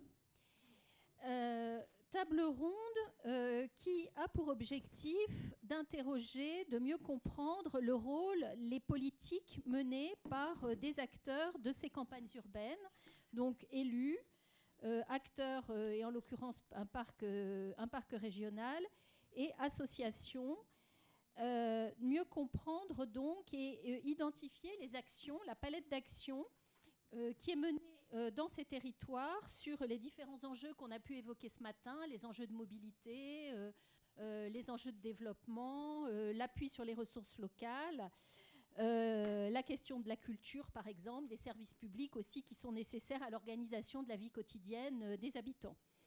Euh, quel mode de faire, quel mode de coopération, quelle expérimentation, euh, comment euh, les acteurs de ces territoires font valoir la singularité de leur position, se positionnent dans un contexte institutionnel en mutation et dans une agglomération qui bouge et qui évolue. Voilà les différents types de, de- questionnements de cette table ronde. Alors, sont présents autour de la table tout d'abord, euh, Monsieur Jacques Drouin, qui est euh, ici présent, merci, Monsieur le maire, euh, maire de Flagy, président de l'association des maires ruraux de Seine-et-Marne. Euh, ensuite, de l'autre côté, Anne Le, Le Lagadec, qui est directrice du parc naturel régional de la Haute-Vallée de Chevreuse. Et euh, ici, euh, en vert, euh, Christelle Stacchetti, chargée de mission au Triangle Vert des villes maraîchères du Hurepoix. Voilà, vous avez ici trois petites cartes qui situent dans le territoire francilien les trois, les trois territoires justement dont sont issus les acteurs présents. Donc, Monsieur le maire Flagy ici, le PNR de la Haute-Vallée de Chevreuse est ici. Là, vous voyez, vous avez l'agglomération Paris ici, hein, donc sur euh, la partie euh, sud-ouest euh, de l'agglomération. Et euh, le triangle vert est ici. Là, vous voyez la zone dense, Paris euh, et les départements euh, de euh, Petite Couronne. Voilà, donc je vais d'abord, on va organiser la table ronde en deux temps de questions. Euh, d'abord, euh, donner tout de suite euh, la parole à Jacques Drouin, euh, maire donc de, euh, euh, de Flagy. Euh, monsieur, le- monsieur vous êtes élu donc depuis 2008. Flagy, c'est un bourg de 650 habitants, situé en s- 660. Voilà, ça. Soyons précis.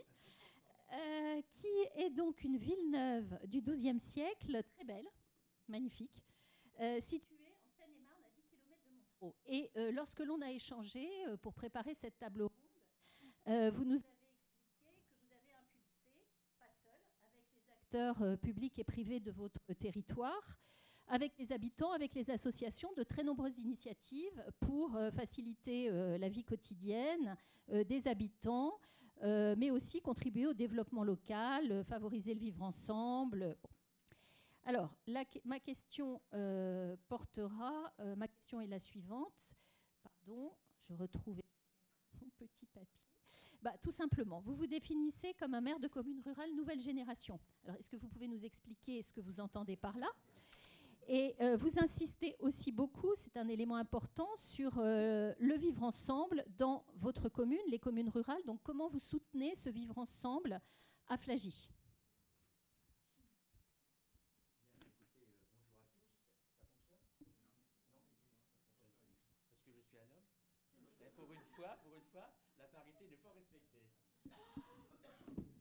Ça doit être parce qu'on parle Bien. des campagnes urbaines. Bonjour à tous et à toutes. Ben, Je suis ravi d'être euh, parmi vous parce que partout où on peut parler de la ruralité, je réponds toujours présent. Je crois que c'est très important. Euh, alors, je suis effectivement euh, maire d'une commune de 660 habitants. Je suis, j'étais il y a encore quelques mois président de l'Interco, mais comme la loi, la loi NOTRe, que j'appelle une loi scélérate, encore aujourd'hui, qui malheureusement nous a contraints à nous marier avec des intercos euh, qui sont supérieurs à 15 000 habitants. Et pourtant, on faisait des choses extraordinaires dans une petite interco de 5 300 habitants. Mais c'est l'histoire et il faut, euh, il faut acter, mais avec beaucoup de regrets. Et puis également, je suis euh, président d'un projet de parc naturel régional du Gâtinais, qui euh, aujourd'hui aussi est compliqué parce qu'il y en a deux en projet, un qui avance bien, hein, je crois sur l'avril de Morin, et nous un petit peu plus compliqué, mais bon, on, on essaiera de tout faire pour que ça puisse euh, bien fonctionner. Alors, euh, dans ma vie antérieure, j'étais donc euh, ingénieur chargé du développement local. Et puis, je retrouve parmi l'assistance des amis, puisqu'on a travaillé aussi dans d'autres lieux avec Franck Chéniaud, hein, qui est là présent sur des, projets qui intéressaient le développement local. Je crois que quand on, est un peu visionnaire, c'est par rapport aussi, ça n'arrive pas naturellement. Je crois que dans ma vie professionnelle, j'ai toujours fonctionné de cette manière. Et donc, du coup, par ricochet, quand je suis arrivé à la mairie en 2008, j'ai souhaité avoir cette même euh, façon d'imaginer le développement de, notre territoire, et en particulier sur la commune de Flagy. Alors en même temps, il est vrai que euh, quand euh, on me demande d'intervenir un peu partout, et actuellement avec ce qui se passe au niveau des élections, on me demande d'aller souvent sur des plateaux télé pour, pour parler un peu de la ruralité. Vous savez que la ruralité aujourd'hui est mise à mal. Et donc, euh, à chaque fois, je leur dis, vous savez, vous avez en face de vous un maire en colère, mais déterminé. Parce que je crois qu'on fait la démonstration tous les jours qu'avec peu de moyens, on fait des choses extraordinaires. Simplement qu'on a l'air d'oublier un petit peu tout ce qui se passe au quotidien dans nos communes rurales. Et euh, depuis 2008, j'essaie, mais on ne peut pas faire seul. Si on fait seul, de toutes les manières, on n'arrive absolument à rien du tout. Et je sais que l'IAU euh, a eu l'occasion de travailler avec moi sur plein de sujets. Et euh, ils ont pu constater que euh, tous les petits projets que j'ai mis en place, c'est parce que j'ai souhaité que ce soit les habitants qui s'approprient ces projets. On ne peut pas euh, valider quelque chose seul, c'est impossible. Donc, mon expérience professionnelle, eh bien, je l'ai remis un petit peu sur le devant de la scène avec mes administrés. Et puis, on est parti sur des idées toutes simples. Euh, qu'est-ce que vous voulez qu'on fasse de notre village et qu'est-ce qu'on peut faire euh, en matière d'animation de toutes sortes, que ce soit sur la culture, que ce soit sur l'économie, sur l'en- l'environnement, sur le social. Enfin, voilà, tous les thèmes ont été abordés. Et puis, euh, pour un, alors moi, je suis là plutôt, je suis une boîte à outils. hein, je vous donne quelques petites astuces. Après, vous en faites ce que vous voulez. Moi, je sais que j'intervenais pendant un temps. je suis à Paris 7, euh, à l'époque où il y avait des 2SS, où je, je- je parlais justement à des jeunes qui avaient besoin, qui étaient un peu en panne d'idées, comment on pouvait aussi les intéresser à des, projets économiques sur lesquels ils n'avaient pas du tout cette idée de, se lancer. Donc, euh, j'ai eu cette opportunité de leur ouvrir quelques portes. Donc, euh, c'est ce que je fais aujourd'hui dans ma commune. Et puis ég- également au niveau de la nouvelle interco. C'est que euh, je suis allé voir les gens du village. Vous savez, quand vous mettez, un papier dans la boîte aux lettres, ça ne sert à rien. Pour tout, hein. ça ne sert absolument rien. Ils lisent et puis après, ça part à la poubelle. Je suis allé voir les gens, je leur ai dit, écoutez, mes, amis de, de Flagy, euh, et je leur ai dit, voilà, j'ai un projet, vous, euh, qu'est-ce que vous en pensez? Ah ben non, on valide. Et comme ça, j'ai pu constituer des commissions. Aujourd'hui, j'ai 15 associations dans le village, 660 habitants. J'ai 7 commissions. Donc, vous voyez tout ce que ça peut faire comme, comme mobilisation sur le terrain. Et derrière, eh bien, euh, on a monté plein de petites choses. sur le plan culturel, par exemple, euh, on a lancé des apéros-concerts pour faire vivre le café du village. On a un café au village, euh, ce plus, hein, parce que c'est tous les vendredis de juin et juillet. C'est 1000 personnes tous les vendredis. Vous imaginez, au début, on ne pensait pas du tout que ça allait déplacer autant de personnes. Ça fait de recettes pour le café du village 2000 euros par semaine, multi- multiplié par ça, par 9. Vous voyez ce que ça fait pour le café. C'est également, euh, on a un maraîcher bio. On est en train de, l'aider dans le cadre d'ailleurs, Claire Faraco qui est parmi vous, euh, qui s'occupe du programme Leader euh, dans sud Seine-et-Marne. Eh bien, on va l'aider pour que euh, ce, euh, ce maraîcher puisse se développer et pouvoir vendre tous les produits locaux qu'il y a autour de, autour de Flagy. et, je crois que cet accompagnement, je dis souvent, on ne peut rien faire seul. Et donc là, on s'appuie sur des compétences extérieures. Il y a plein de compétences autour de nous. Il faut les détecter. Juste avant que vous arriviez, enfin avant que j'arrive, j'étais en train de déjeuner avec un des grands patrons de GRDF. Pourquoi? Parce que je fais du business permanence. Hein, c'est, j'ai pas de directeur de cabinet, j'ai pas d'attachés territoriaux, je me démerde, pour être poli. Donc je vais voir ce. Bon, en même temps, c'est mes, réseaux antérieurs, hein, puisque en, tant- en tant qu'ancien ingénieur, on, on peut retrouver aussi d'anciens collègues. Et donc, ils vont m'aider sur un projet de transport à demande avec des véhicules gaz. Donc, euh, voilà, on essaie à chaque fois de trouver les bonnes personnes qui peuvent vous accompagner. Pour revenir à Flagy, je parle de la culture, mais il y a également euh, sur le plan environnemental. Flagy, tous les, tous les trottoirs, les a transformés, ils sont tous enherbés. On avait marre de bétonner, on avait marre de, euh, de voir euh, euh, que ben, la flotte, elle coulait sur ces trottoirs, que ça partait à, la vitesse grand V dans la rivière. On a tout, tout engazonné. Comme ça, au moins sur le plan environnemental, c'est quand même pas mal. Ce qui nous a permis d'ailleurs au fil du temps de dire à nos concitoyens, vous avez un bout, de, trottoir enherbé, ben, je vous autorise à mettre des fleurs. Mettez des fleurs, mettez-en partout. Vous allez voir, ça va transformer le village. Aujourd'hui, nous avons la deuxième fleur. Et on va tendre sur la troisième fleur. 660 habitants, regardez combien de communes rurales, même communes urbaines, qui ont deux fleurs. Il n'y en a pas beaucoup. Pourquoi? Je n'ai pas de cantonnier. C'est les, can- euh, c'est les gens du village qui se sont appropriés le fleurissement du village. Donc tous les samedis matins, vous les verrez, ils sont sur la place du village, chacun, chacun se répartit un petit rôle pour aller planter par-ci, par-là. Et donc aujourd'hui, on a un village qui est tout à fait remarquable. Ce qui nous a bien sûr emmené aussi sur euh, un label village de caractère. Bon, Villeneuve du XIIe siècle, vous imaginez que ce n'est pas moi qui l'ai construit, ce village. Simplement qu'il est un peu endormi. Donc on a restauré tout le patrimoine local, tout le petit patrimoine. Le village a une caractéristique assez intéressante, c'est sept rues parallèles, chaque rue, un puits, un lavoir, une passerelle. Les sept rues. Et tout ça, c'était plus ou moins bien entretenu. On a fait appel à des entreprises d'insertion, parce que je pense aussi, c'est bien de remettre aussi des gens à l'étrier dans le, dans, le, dans le domaine de l'emploi. Donc ce sont des structures associati- associatives et également euh, de, euh, de, de gens qu'il faut remettre sur euh, le pied à l'étrier au niveau du travail, qui nous ont fait tout ce chantier. Ça a duré à peu près un an et demi. Également, on a planté 400 pieds de vigne dans, dans- le village. Voilà, c'est un jardin euh, potager, complètement à l'abandon. J'ai demandé aux gens du village, est-ce que vous êtes intéressés pour planter 400 pieds de vigne? Eh bien, aujourd'hui, euh, il y a une douzaine de personnes du village qui connaissent rien à rien. C'est la première fois qu'on a fait quand même euh, 120 litres, euh, 160 litres de, euh, de, vin, de- de- de vin blanc. Mais l'intérêt, c'était que les gens travaillent ensemble. Hein, c'était de se retrouver. Donc tous les samedis matins, ils sont dans la vigne, ils, taillent, ils boivent un petit coup. Moi, j'arrive avec euh, mon saucisson et puis on casse la croûte à- vers les 11 heures du matin et on échange et on refait le monde. C'est ça qui m'a intéressé. Je crois que toutes ces petites touches ont permis de, de- pouvoir euh, créer du lien. Et puis également sur le plan économique, hein, bon, on vient, dans le cadre d'une expérimentation avec Orange, de créer un, un coworking rural hein, dans le café du village. Donc on a expérimenté un coworking rural, c'est-à-dire que les gens voilà, peuvent venir travailler dans ce café. Vous savez, on met plein de Fab Labs, plein de co- coworking à des prix euh, astronomiques qui ne donnent pas toujours des résultats comme on le souhaiterait. Moi, ça me coûte rien. Je me suis débrouillé avec Orange pour que je sois à un niveau expérimental. Ils m'installent tout, ça me coûte rien. Et on verra après le, ré- le résultat dans un an, si ça a été efficace ou pas. Donc on est comme ça sur, euh, sur des, exemples qui peuvent être reproductibles. Il y a également, quand j'étais encore président de, euh, de l'Interco, on a créé du, TAD avec du transport électrique. On avait lancé un appel d'offres auprès d'un transporteur, euh, les Carmoraux, pour pas les citer, qui ont accepté de, d'être sur ce- cet appel d'offres. Et c'est eux qui nous, mettaient à disposition leurs chauffeurs et puis une centrale de réservation. Et euh, deux ans après, on avait à peu près un taux de remplissage qui était tout à fait satisfaisant pour un TAD, puisqu'on savait que euh, c'est aussi en milieu rural euh, ces transports qui, à mon avis, se développeront. Euh, quand je, hier soir, ou avant-hier soir, j'étais avec euh, Valérie Pécresse pour évoquer justement tous ces problèmes de, transport en région Île-de-France. On voit très bien que nous, en milieu rural, euh, c'est pas, euh, c'est pas les bus de la région parisienne qui viendront jusqu'à nous.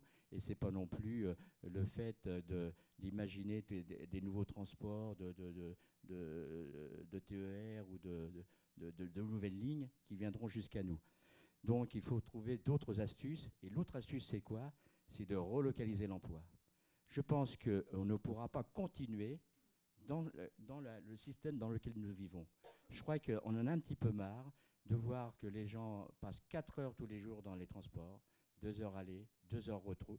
Si on continue à, fonctionner comme ça, je pense qu'on euh, ne pourra plus, on pourra plus vivre décemment euh, en région Île-de-France. Donc il faut repenser complètement. quand j'entends un peu les discours de nos politiques, ça m'agace un petit peu parce qu'ils parlent tous les jours de la ruralité, mais derrière, c'est que du creux.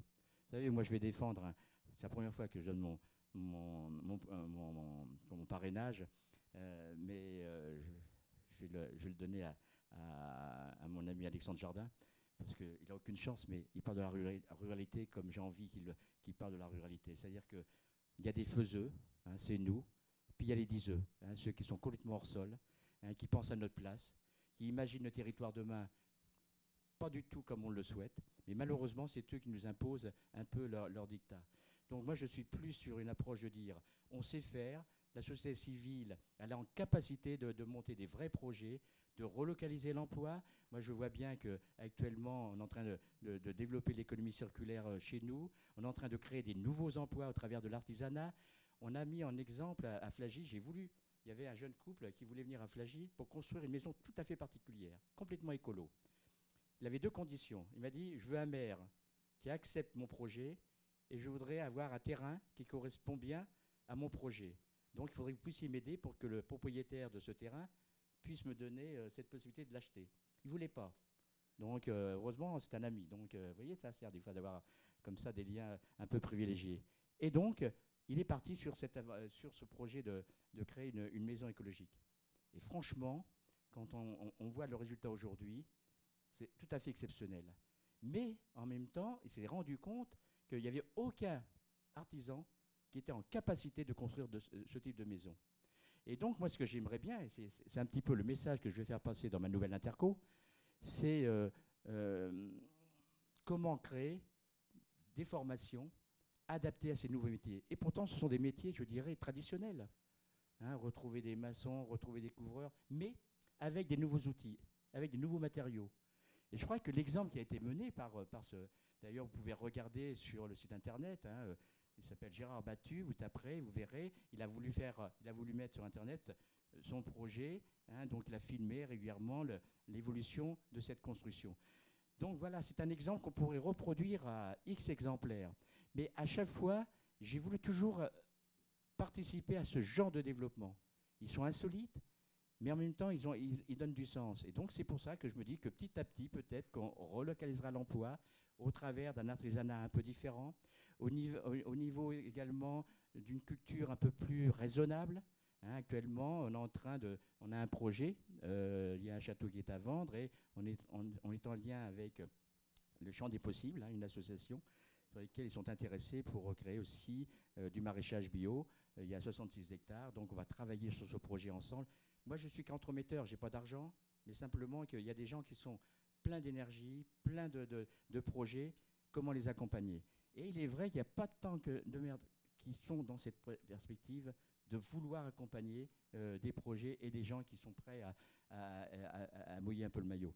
Voilà un petit peu moi, ma, façon de penser. Euh, vous savez, je suis arrivé en 2008, aucune ambition politique, simplement que je considère que si nos villages aujourd'hui euh, peuvent encore exister demain, c'est par de l'inventivité, de l'exemplarité, de l'innovation. C'est des mots qu'on entend peut-être un peu partout, mais en tous les cas, moi, je les ai mises je les ai mises en œuvre dans mon village et ça peut être reproductible partout euh, où c'est possible. Et j'ai un dernier projet avec, mon avec euh, euh, la, ma nouvelle interco, c'est de créer un, une université du temps libre rural.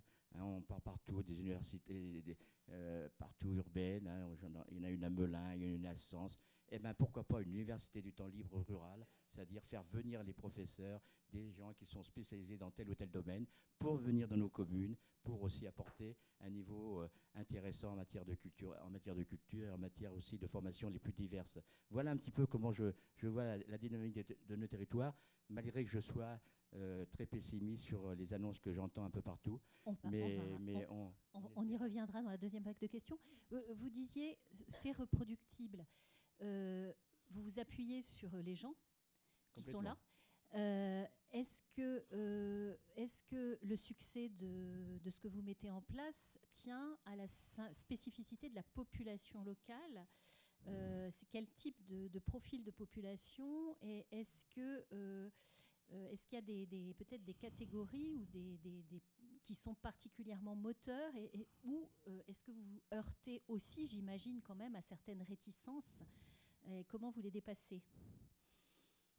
Il faut toujours montrer l'exemple. Si vous êtes sur le terrain 10-12 heures tous les jours et que vous, euh, donnez un petit peu la, façon dont il faut fonctionner ensemble, on arrive à capter l'intérêt des- des personnes pour venir travailler euh, auprès, auprès de nous. Alors comment on fait?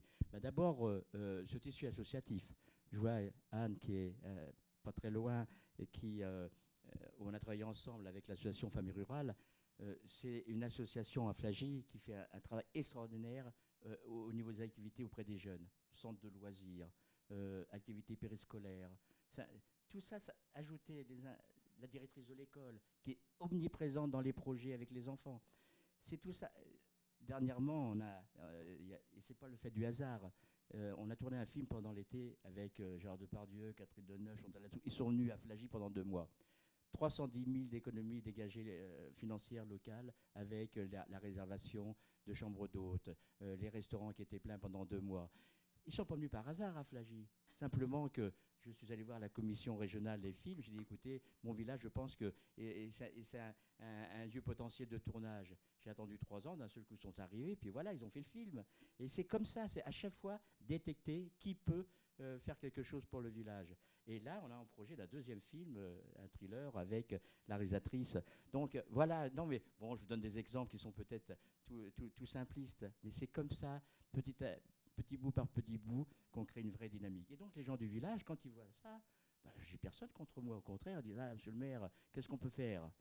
J'en ai plein d'idées avec eux, sauf que je n'ai pas assez d'argent. Donc, euh, euh, je- j'essaie d'en trouver un peu partout, et c'est pour ça que j'arrive à en trouver par le monde économique, mais pas par les institutionnels, parce qu'ils m'envoient toujours balader.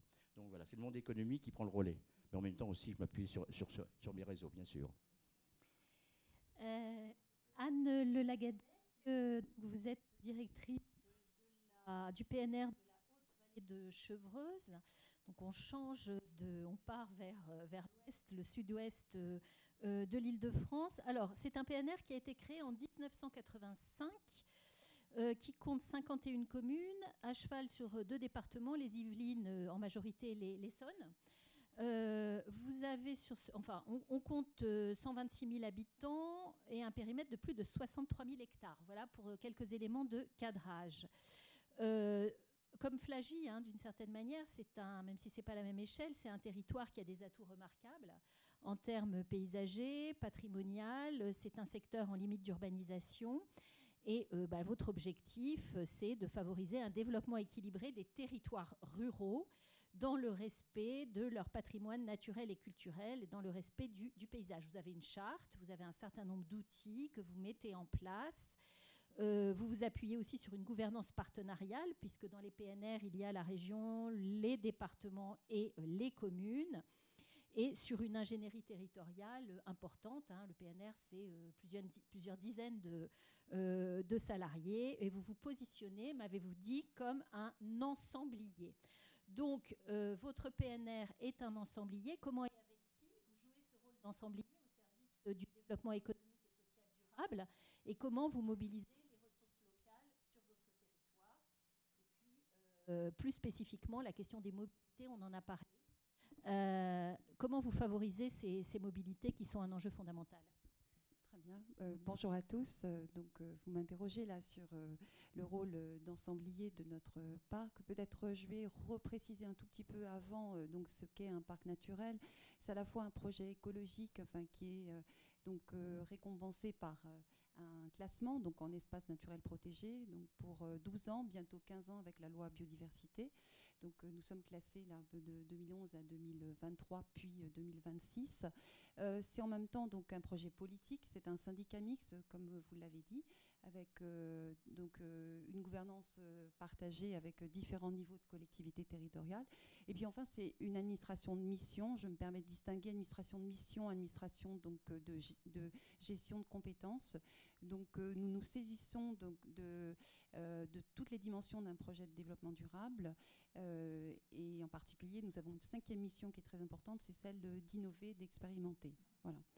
Donc euh, à partir de là, euh, j'ai essayé de recentrer sur les deux questions qui m'étaient posées, c'est-à-dire euh, le développement territorial, le développement économique et, les mobilités. Donc notre particularité, vous l'avez dit, c'est que nous avons une charte, donc un projet de développement local. Et donc le développement part de cette charte, c'est-à-dire ce, projet euh, qui est quand même fondé avant tout sur euh, euh, une défense de notre patrimoine, du paysage au sens inclusif, c'est-à-dire d'organiser un peu un continuum entre la nature et les activités humaines, d'avoir une vision qui soit très protectrice pour les espaces naturels, pour l'agriculture, pour la biodiversité évidemment, et un dialogue heureux donc, qui se retrouve dans cette notion de paysage donc, entre nature et, euh, et activité humaine. Parfois donc notre, euh, euh, notre modalité d'action en matière de développement économique est relativement classique. Enfin, au parc naturel de Chevreuse, ça fait presque 20 ans que nous travaillons au développement économique local. Donc voilà, nous avons donc en, depuis 99 aidé 380 entreprises. Alors on le fait pas seul puisque nous ne disposons pas de moyens euh, considérables, mais c'est euh, aidé par euh, des fonds d'État, ce qu'on appelle les FISAC, les fonds d'intervention donc, pour les activités commerciales. Et, et, nous faisons aussi, donc, aidés par les chambres de commerce et d'industrie donc de, des Yvelines et de l'Essonne. Donc ça, c'est assez classique. Ce qui l'est moins, c'est peut-être l'attention particulière que nous avons donc aux activités que nous soutenons. C'est-à-dire c'est des activités qui prennent sens par rapport au projet de territoire. Donc je vais essayer de citer quelques... là, vous avez la photo d'un euh, d'un alchimiste, enfin plutôt d'un siropier, euh, donc dans le bourg de Chevreuse, donc, euh, qui utilise donc des produits naturels pour élaborer ses sirops et des produits plus, particulièrement locaux quand il le peut. bon, donc disons que la, liste est très longue, des activités soutenues, fabrication de bière locale, mais maintenant ça devient enfin, assez commun, entreprise d'espace verts, de compost, fabrication de plaquettes bois énergie, des food trucks, enfin toutes sortes d'activités un peu innovantes qui donnent vie un peu à ce territoire. Alors je reviens en arrière pour vous montrer aussi un espace de coworking euh, qui est privé et qui a été euh, largement soutenu par du financement participatif par le parc. Euh, dans une ancienne grange, donc proche d'une gare, donc mérée entre Paris et Oudan. Voilà. alors, le partage, donc l'association, euh, elle est relativement classique, hein, donc des acteurs institutionnels. Le partage avec les intercommunalités, il est assez simple. Les intercommunalités euh, s'intéressent davantage, euh, disons, aux zones d'activité dont elles ont hérité quand elles se sont créées. donc elles sont plutôt donc dans le parc en tout cas nous sommes souvent partiellement couverts par des, par des périmètres de communautés d'agglomération, Versailles-Saint-Quentin, euh, euh, euh, pardon, Versailles-Grand Parc, pardonnez-moi, Saint-Quentin en Yvelines, le Paris-Saclay et Rambouillet-Territoire. Et ces, quatre grandes communautés d'agglomération donc, ont des zones d'activité assez importantes donc à, faire vivre. Donc elles nous laissent le, tout le travail d'accompagnement du petit commerce et de l'artisanat et, et de, aussi des travailleurs indépendants. Donc à qui nous proposons par exemple euh, ces formes d'activité euh, dans des espaces de travail partagés. Voilà. Euh, en revanche, donc, euh, ce qui nous intéresse davantage, c'est évidemment au regard de notre projet de territoire, euh, c'est de travailler euh, toutes les dimensions donc, du développement, c'est-à-dire d'essayer non seulement d'accompagner une profession qui fasse sens, mais en plus de l'aider à son insertion dans, une, vieille ferme, d'aider donc aussi à de la mixité fonctionnelle dans, les centres-villages, donc essayer de conjuguer à la fois euh, logements sociaux et en même temps boutiques, euh, par exemple en bas de, de- de- qui ressemblent à de l'habitat de ville, euh, c'est-à-dire un ou deux étages plus combles. Voilà. Alors, je vais passer peut-être aux questions de... euh, oui, il y avait deux aspects aussi que je voulais développer au titre de l'innovation. On a été un territoire pilote donc pour euh, le prêt participatif avec une filiale de KissKiss Bank Bank, euh, donc qui a expérimenté, qui fait un partenariat avec nous euh, à partir de 2013. Et donc c'est à peu près une vingtaine d'entreprises qui ont réussi à collecter des prêts. Euh, euh, enfin, des prêts gratuits, donc à taux zéro, avec euh, l'aide de réseaux sociaux organisés grâce à cette plateforme qui s'appelle Hello Merci. Et puis enfin, alors plus décoiffant encore, c'est notre réflexion actuelle sur un projet de monnaie locale. Donc non seulement une réflexion donc, sur, le, sur le financement des activités, mais cette fois une, une réflexion vraiment sur la reloca- relocalisation du revenu. Donc là, cette fois, euh, la concertation se fait avec les habitants eux-mêmes. Euh, J'ai tendance à penser qu'on n'y parviendra pas si on ne s'élargit pas à euh, au moins une, euh, métropole, euh, enfin une une, euh, grande ville, euh, soit Rambouillet, soit euh, Versailles, euh, soit euh, Saint-Quentin-en-Yvelines, euh, de façon à avoir un minimum de, euh, de consommateurs euh, pour pouvoir faire vivre cette monnaie locale et donc relocaliser le revenu, le faire tourner davantage. Voilà. Alors, s'agissant des mobilités, euh, je, vais, essayer d'être très concrète. Euh, voilà, vous avez euh, donc la carte. euh, vous voyez que euh, donc selon le, le périmètre des petits cercles, euh, pardon, le, pas le périmètre, le diamètre des petits cercles, donc vous avez euh, euh, plus de 6 à 8 000 habitants, qui, euh, habitants actifs occupés qui chaque euh, jour rejoignent Paris. Donc la taille euh, est proportionnelle euh, euh, au nombre d'actifs occupés qui rejoignent ces, euh, euh, grandes villes euh, proches. Donc, euh, on s'aperçoit que la voiture est prépondérante. Alors, je ne sais pas si vous distinguez des zones plus claires, mais euh, disons que ces zones plus claires, elles euh, se situent avant tout le long des, axes ferroviaires, c'est-à-dire le RERB qui s'achève à Saint-Rémy-les-Chevreuses, qui est ré- représenté en bleu, et euh, euh, les, deux lignes SNCF, donc euh, celle de Paris-Oudan, donc qui passe au nord du parc, et celle qui rejoint Chartres, passant par Rambouillet. Voilà, donc là, on a légèrement donc, une atténuation du transport par l'automobile, mais ce n'est pas, ce n'est pas franc et massif. Donc en bleu le plus foncé, c'est plus de 80% des actifs occupés qui utilisent la voiture pour aller au travail.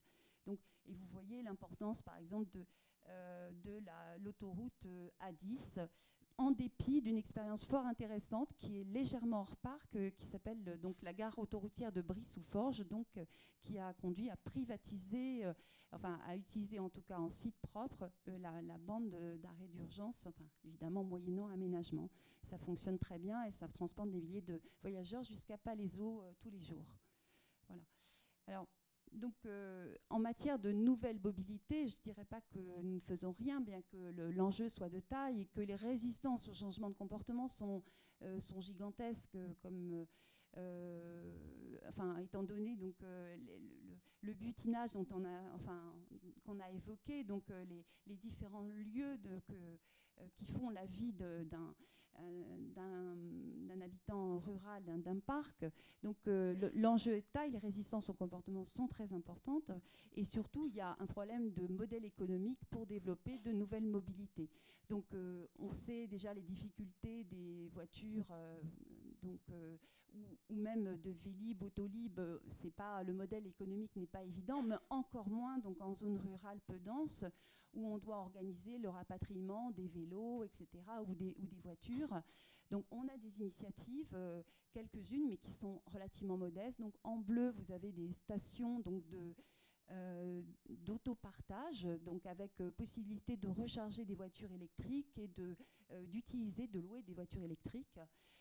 Vous avez aussi donc des, deux stations Véligo. donc là, la SNCF a pris l'initiative de, d'installer donc des stations Véligo où on peut déposer pour la journée son vélo ou son vélo électrique. Et puis euh, nous, euh, grand projet pour euh, la vallée de Chevreuse, c'est cette maison du tourisme des commobilités dans une modeste maison de garde-barrière. parfois, enfin, la vie administrative est désespérante parce que je pense que ça fait à peu près dix ans que nous travaillons sur ce projet. Nous envoyons enfin le bout, nous avons enfin le permis. donc il y a un dernier recours de l'État, mais qui ne va pas aller au-delà. Donc ça restera un recours gracieux pour des raisons d'urbanisme un peu étroites, on va dire. Donc là, voilà, la maison du garde-barrière telle qu'elle sera, alors elle a une double vocation, c'est intéressant, c'est on peut équilibrer le modèle économique grâce à, enfin on peut espérer l'équilibrer grâce à la vente, puisque la location n'est absolument pas rentable, surtout que on demandera à cet équipement une amplitude très importante, puisqu'elle sera à la fois destinée à accueillir les vélos, vélos électriques que l'on laisse le matin donc, euh, au RER, e et en même temps euh, de pouvoir proposer des locations de vélos électriques euh, le week-end, puisque pourquoi vélo électrique Parce que tout simplement notre parc connaît de, de fortes déclivités. Hein, de, et donc...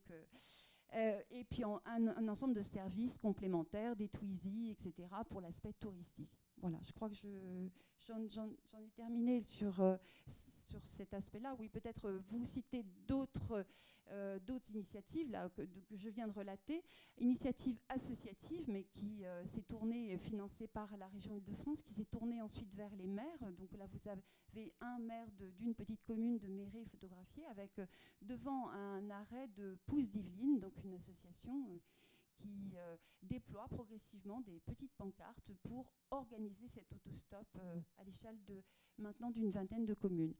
Euh, une initiative aussi, ça c'est vraiment notre rôle de parc, c'est l'animation territoriale. C'est donc avec l'ADEME, un financement ADEME, nous avons à deux reprises ces, deux dernières années, 2016-2015, donc lancé une opération très suivie sur les réseaux sociaux, très relayée par la presse, qui apparemment paraissait peut-être relativement banal, mais qui finalement a été, euh, a été suivi avec beaucoup d'intérêt, c'est-à-dire regarder euh, comment on peut euh, changer ses comportements et quels sont les freins donc, à l'utilisation, par exemple, du vélo ou du vélo électrique tous, les, tous les jours. Voilà, j'espère avoir répondu à votre question. Merci beaucoup. Est-ce que, est que, ces initiatives sont, font, consensus en quelque sorte? Est-ce qu'elles sont très largement soutenues? Et je pense notamment euh, aux élus, euh, aux, acteurs publics.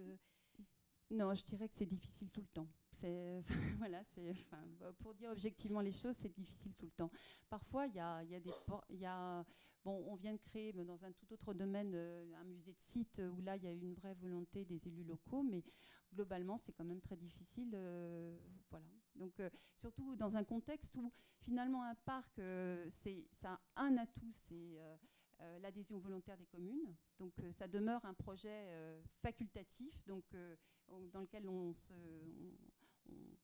on, adhère ou on peut se retirer. Donc, ça, c'est un, atout. En même temps, on est toujours dans une position latérale de coopération horizontale, donc qui prend énormément de temps et il y a un travail de conviction qui est, qui est énorme. Euh, Christelle Stacchetti, donc, euh, vous êtes chargée de mission au Triangle Vert des villes maraîchères euh, du Hurepoix. C'est une association donc, qui a été créée en 2003 qui regroupe cinq communes et leurs agriculteurs et qui les accompagne dans des projets d'agriculture périurbaine. donc, a priori, on voit bien que c'est un cette question de l'agriculture périurbaine n'est pas sans générer un certain nombre de tensions, hein, vous allez nous, l'expliquer, voire euh, éventuellement de conflits sur des enjeux très concrets, par exemple fonciers, euh, mais aussi d'usage. Euh, et puis en même temps, cette agriculture, elle est indispensable au fonctionnement métropolitain et elle contribue au développement local des territoires. Donc là encore, une association qui est soutenue par l'État, le Conseil régional, le Conseil départemental et Paris-Saclay. Et euh, vous aussi, vous vous situez dans une approche intégrée des territoires. Alors, est-ce que, voilà, est que vous pouvez nous, expliquer, d'une part, euh, revenir un peu sur le projet, la façon dont il s'est construit dans le temps, et puis euh, vous insistez sur le rôle multifonctionnel de l'agriculture comment il contribue dans votre territoire à faire le lien entre les agriculteurs qui travaillent et puis les autres, le reste de la population. Comment vous gérez aussi les interfaces entre ces espaces agricoles et puis les autres espaces plus urbanisés Bonjour. Il marche oui, je suis tout à fait d'accord avec le maire de Flagy qui rappelait qu'il faut être visionnaire, que rien n'arrive par hasard et qu'avec peu de moyens, on arrive à faire des choses euh, qui, qui font sens. C'est un petit peu ce qui a prévalu euh, finalement euh, à l'émergence de notre projet. On avait deux élus, alors donc c'est cinq communes hein, dans le nord de l'Essonne, donc on est à 17 km de Paris pour la, la, pointe nord du Triangle, qui est bordée donc par la francilienne, autoroute A10 et la nationale 20. On, on voit bien que c'est encore assez verdoyant. On a, on a 60 70% d'espaces naturels et agricoles euh, et le reste urbanisé. Et, les pressions tout autour, on voit tout l'espace grisé. On a l'OIN de Paris-Saclay, on a Massy au nord, on a euh, Orly, euh, et puis toute la pression qui vient de la Nationale 20 aussi. Donc on, les élus étaient vraiment conscients de la richesse de leur territoire et dans la commune qui est au nord, Solé-Chartreux, et la commune au sud, Marcoussis, on a eu la chance d'avoir deux élus qui, par leur pratique professionnelle, euh, Brigitte Bouvier, urbaniste, et puis euh, Thierry Laverne, paysagiste, étaient particulièrement sensibles euh, à ces questions de, de, paysage, de développement équilibré du territoire. Et c'est eux qui, finalement, ont porté dès le début, dès même la fin des années 90, on va dire, début des années 2000, cette initiative en n'oubliant pas que la question agricole, ça se, considère euh, obligatoirement à une échelle intercommunale. Donc ils n'ont pas réfléchi juste à l'échelle de leur simple commune, mais ils sont allés voir les, maires des autres communes autour euh, pour euh, leur faire prendre conscience de la nécessité de faire projet ensemble.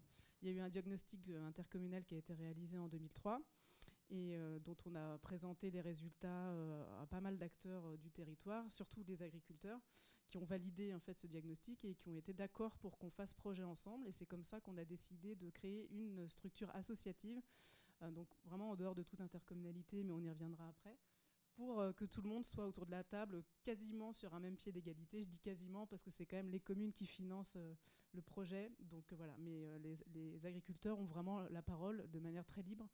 Et c'était cette place qu'on voulait leur redonner, qu'ils n'avaient plus au sein des conseils municipaux, comme on ça a été rappelé en début de séance.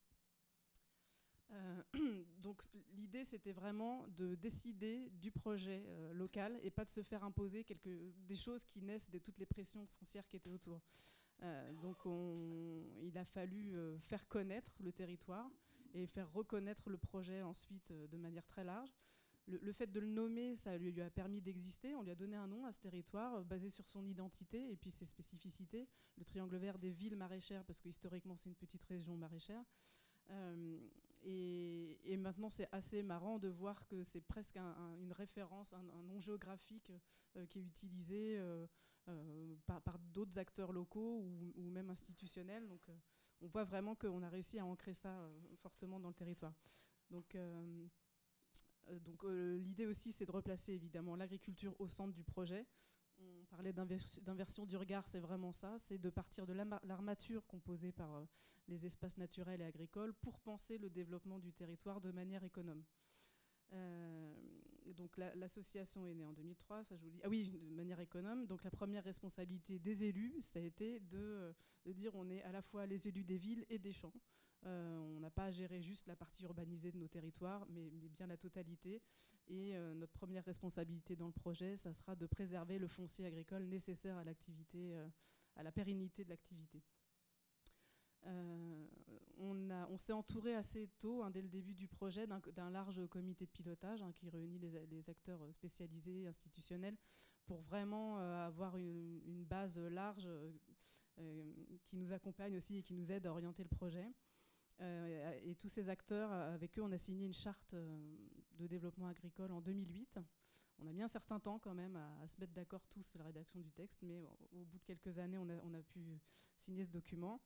Euh, et euh, donc vous le disiez, dans, notre collège, dans, notre association, on a des élus, des agriculteurs, et en 2009, on a décidé d'ouvrir euh, l'association aux à la société civile, en fait, aux associatifs, aux particuliers, parce qu'au bout de quelques années de travail, les, élus ont estimé qu'on avait suffisamment euh, euh, pris des habitudes de travail ensemble et les agriculteurs avaient moins peur de, l'influence d'associations environnementalistes ou de- moins peur de se faire imposer des choses. Donc il y avait un climat de confiance qui avait été réinstauré et on a pu continuer à évoluer comme ça.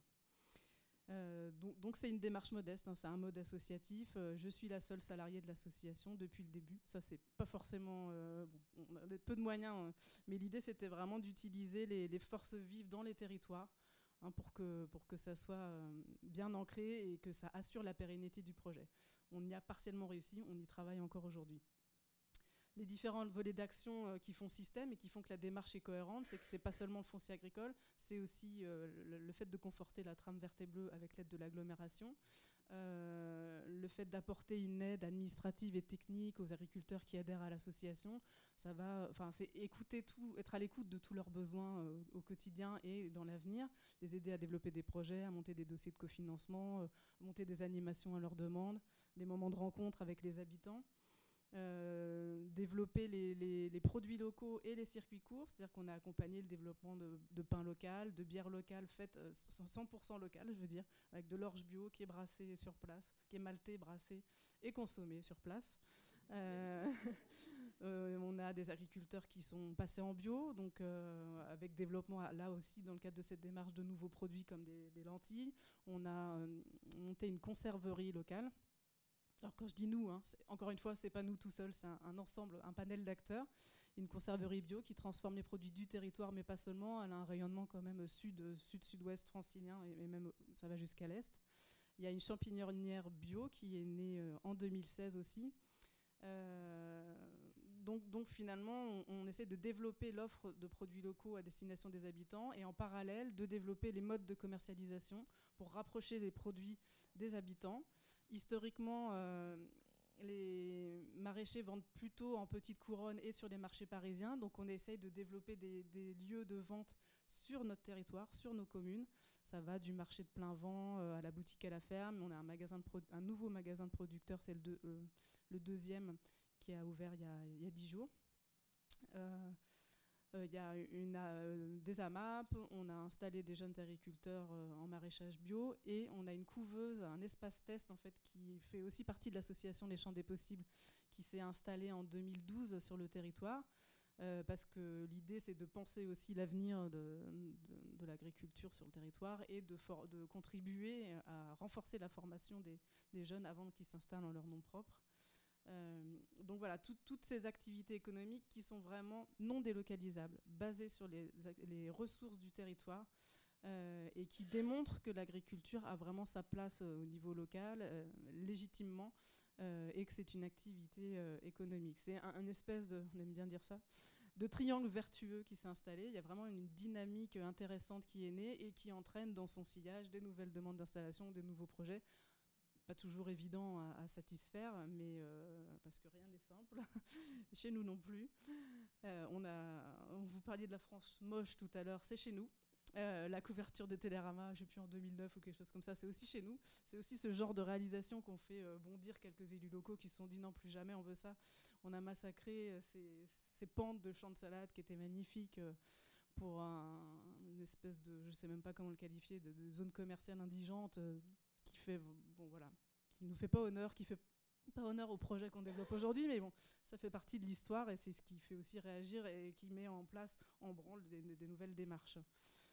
Euh, donc pour ce qui est plus précisément du, lien euh, à tisser entre, je reste toujours sur l'agriculture, c'est vraiment le cœur de notre, de notre projet, euh, le lien entre les habitants et les agriculteurs. On, donc on n'est pas axé que maraîchage. hein. Sur notre territoire, il y a aussi évidemment beaucoup de grandes cultures, de- des herbes aromatiques, de l'apiculture, de l'arboriculture et de l'horticulture. Euh, mais c'est vrai que le maraîchage, c'est une activité donc historique sur le territoire qu'elle a façonné. On le voit bien dans, la trame urbaine, dans l'architecture des cœurs de village, euh, dans l'organisation du village et son développement. Euh, tout était axé sur le maraîchage et- et il y avait aussi, par exemple, dans la commune de Solé-Chartreux à l'époque, pour bien vous expliquer le lien historique avec la capitale aussi, il y avait un tramway qui avait été euh, créé par les, la collectivité, en fait, les collectivités, euh, qui venait collecter tous les légumes de la région et qui les ramenait à Paris. Et euh, ils ne repartaient pas à vide de Paris, ils ramenaient les boues urbaines et puis ils ramenaient aussi tous les, bah, les touristes en fait, qui étaient déjà attirés. euh, donc ça c'était euh, entre la fin du 19e et euh, les années... ça s'est fini en 36 qui ramenaient les, habitants qui venaient se promener en fait. Il y a beaucoup de belles demeures, de la villégiature, et on avait aussi des tas de petits jardins, euh, je ne vais pas les appeler familiaux, mais qui, qui- étaient pour, des familles en fait, qui venaient même parfois passer tout l'été euh, à Solé-Chartreux sur le, coteau du Rocher, euh, à la campagne. Voilà, c'était des vacances à la campagne. On en a des traces euh, très intéressantes, et il y a aussi un ouvrage intéressant euh, qui est sur notre site web. Voilà, sur cette question-là, je ferme la parenthèse. Donc voilà, plusieurs siècles qu'ont façonné le territoire. Les, agriculteurs aujourd'hui ont, une vie familiale qui est très ancrée dans le territoire. Souvent, on a le chef d'exploitation, l'épouse qui travaille par ailleurs. Les questions des mobilités, ils y sont confrontés aussi. Euh, et puis, qui finit sa journée euh, au champ, aussi au champ, ou, ou le, week-end sur les marchés. Euh, les enfants qui sont scolarisés, qui vivent là, qui ne. Alors, on a, de nouveau des enfants qui, à l'époque se disaient pas intéressés par l'activité agricole, des enfants d'agriculteurs, qui, voyant la dynamique, se, se posent des questions, puis ont envie finalement de, ref- de reprendre l'exploitation, mais en faisant différemment, parce que finalement, il y a de nouvelles opportunités qui sont euh, euh, offertes à eux entre-temps. Euh, et, ce- dont se sont rendus compte les agriculteurs, c'est que finalement la proximité urbaine, malgré les contraintes que ça peut représenter, et qu'on essaye de gommer et d'alléger le plus possible dans leur quotidien, cette proximité urbaine, c'est un atout vraiment à valoriser, c'est un bassin de consommation, c'est des gens qui se promènent dans les champs le, week-end et qui ne font pas que piquer les salades, ils assurent aussi une espèce de, surveillance, euh, voilà, il y, a un rôle rendu, euh, et, euh, ça a été... gratifiant de les entendre changer de discours au fur et à mesure qu'on avançait dans le projet. Quelques actions pour vous montrer qu'on essaie de renforcer les liens, la solidarité entre les agriculteurs et les habitants. La structure en elle-même, une structure de dialogue, une gouvernance euh, assez originale, même si ce n'était pas forcément évident de- d'imposer cet échelon supplémentaire dans le cadre institutionnel. Euh, on fait beaucoup d'animations pédagogiques à destination des scolaires. euh, il y a eu des conférences sur le jardinage animées par des agriculteurs. Euh, on fait des animations culinaires, des dégustations, parce qu'évidemment, le fait de, déguster des produits du territoire, ça remporte toujours un, large suffrage. On a en projet des cours de cuisine avec un, chef étoilé qui a déjà travaillé avec nous sur le marché. Euh, on essaye de communiquer pas mal sur les produits locaux, euh, multiplier les supports et les, les occasions de, traduire le lien alimentaire au territoire, en fait. On, fait aussi depuis le début pas mal de visites commentées pour expliquer euh, aux gens le territoire, son fonctionnement et leur faire euh, euh, toucher du doigt les réalités de l'agriculture aujourd'hui. C'est-à-dire qu'on n'a jamais... on est toujours parti de l'activité agricole comme une activité économique. On ne rêve pas cette campagne. On est vraiment sur des, choses très réalistes, très concrètes. On fait des journées de ramassage de déchets euh, pour aider aussi euh, tout ça. On a créé il y a deux ans un observatoire photographique des paysages avec plusieurs catégories, euh, dont une un peu à part de, veille, pour voir les évolutions du territoire et auquel participent les associations locales. Et on a en projet un guide sur les, sur les lisières. Vous vouliez que j'en dise quel- quelques mots ra- rapidement? On est parti du, postulat que le lien doit se faire aussi par euh, le, travail sur l'espace. Et euh, on se demandait comment euh, favoriser et améliorer les relations entre agriculteurs et, habitants, parce qu'effectivement, il y a quand même des tensions. Le, fait qu'on on- les, urbains, ça, fait un peu, c'est un raccourci rapide, hein, mais des gens qui sont un peu plus déconnectés de l'agriculture au quotidien cette méconnaissance induit des tensions et nos agriculteurs sont pas forcément faciles, on le sait aussi. Mais voilà, c'est beaucoup d'incompréhension. Donc l'idée de la bière locale, par exemple, c'était vraiment je, fais à nouveau une digression, mais c'était vraiment, c'est facile d'attirer les gens sur les produits maraîchers, beaucoup moins sur les grandes cultures. Donc on s'était dit, bah, un produit un peu démocratique, convivial comme ça, vraiment fabriqué à partir des ressources du territoire, c'est une manière, une entrée pour parler des grandes cultures de manière un peu décomplexée et d'essayer d'abaisser un peu les tensions. Donc le, guide sur les lisières. Euh, donc le postulat, c'est que la forme influence le fond et que mieux on construira euh, ces zones de contact entre les espaces agricoles et les espaces construits, plus on augmentera les chances de rencontres, d'échanges et on arrivera à désamorcer un peu les situations conflictuelles. Donc il faut vraiment prendre le problème à la base en fait. Et euh, euh, on, veut partir des enseignements du territoire. Alors, on a peut-être vu sur une des diapos, non, je me souviens plus. Mais euh, il y a vraiment des endroits dans le territoire où on a une très forte euh, interpénétration entre l'urbanisation et les espaces agricoles. C'est vraiment hyper intéressant. Ouais, on voit un petit peu, mais c'est très, ça c'est sur les chartreux, c'est très perméable, il y a une porosité, il y a des, venelles qui partent du village, qui se poursuivre dans l'espace agricole, qui contourne et on peut retourner à, à l'autre bout du village en passant par les champs. Enfin, il y a vraiment, euh, c'est vraiment des formes, intéressantes et à contrario, il y en a d'autres où c'est vraiment un front brutal, on se tourne le dos, euh, il y a des haies euh, qui font des mètres, enfin vraiment, tout est tourné vers la ville et tourne le dos à l'agriculture. Donc, faut arrêter de se regarder le clocher, faut regarder un peu la campagne, et puis surtout, il faut regarder la ville depuis la campagne, comme on le disait. Donc voilà, c'est essayer de tirer des enseignements de tout ça, sans aller forcément jusqu'à des modélisations, mais avoir un certain nombre de, préconisations, un regard un peu analytique, et euh, utiliser ces motifs intéressants pour guider les élus dans leur aide à la décision, euh, voire dans la rédaction des orientations d'aménagement et de programmation de leur PLU, ou euh, au moins leur permettre de formuler des exigences plus claires au moment des opérations d'aménagement. Voilà, donc c'est pour intervenir sur les fronts urbains existants ou anticiper les développements futurs. On ouvre le débat.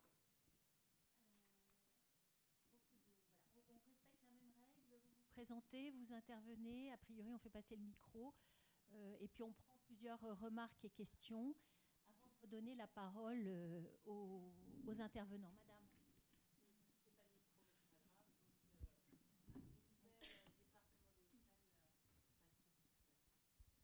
Anne de Gouzel, euh, département des Hauts-de-Seine, responsable euh, du développement durable. J'avais une question euh, pour donc le triangle vert des maraîchers du repoids, même plusieurs. le fait que justement cette association se soit mise en place, je pense que vous avez dû rapidement prouver votre valeur ajoutée par rapport à toutes les, structures qui étaient déjà là. Donc, quelles sont les premières actions que vous avez menées justement pour fédérer et euh, lancer la dynamique. Quelles sont vos, sources de financement? Comment ça se passe avec la Chambre d'agriculture qui euh, a aussi euh, enfin, met en place des, aides pour, pour, les agriculteurs? Comment tout cela s'organise de façon complémentaire? Voilà, et sur votre rôle, je pense qu'il est à la fois administratif et technique. Euh, est-ce que le besoin justement des porteurs de projets, c'était un peu comme dans la commune euh, de Flagis, c'est-à-dire finalement euh, un soutien technique et administratif, mais surtout peut-être mettre en relation les acteurs avec les bonnes personnes pour faire avancer les choses efficacement. Donc ça, ce sera aussi une question pour Monsieur le maire. finalement, voilà, comment on fait pour être efficace Merci. Bonjour à tous, Tanguy Logov de, l'IAU. Donc moi j'ai une question, plusieurs questions qui s'adressent euh, à la fois euh, à Monsieur le maire et à la représentante euh, du Triangle Vert. tout d'abord pour, Monsieur le maire, vous êtes présenté, si j'ai bien compris, comme un, élu nouvelle génération.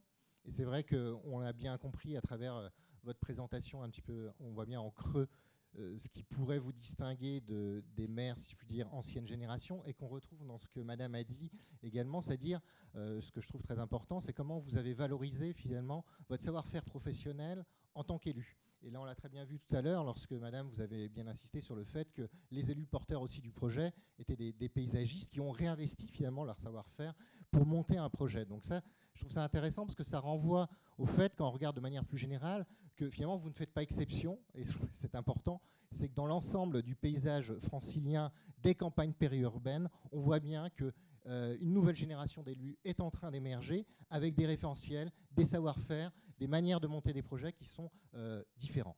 Euh, ce qui peut être un aspect négatif, c'est-à-dire la disparition qu'on évoquait du nombre d'élus municipaux qui sont des agriculteurs, certes, mais qui sont remplacés par d'autres acteurs qui apportent peut-être autre chose. C'est un élément de réflexion.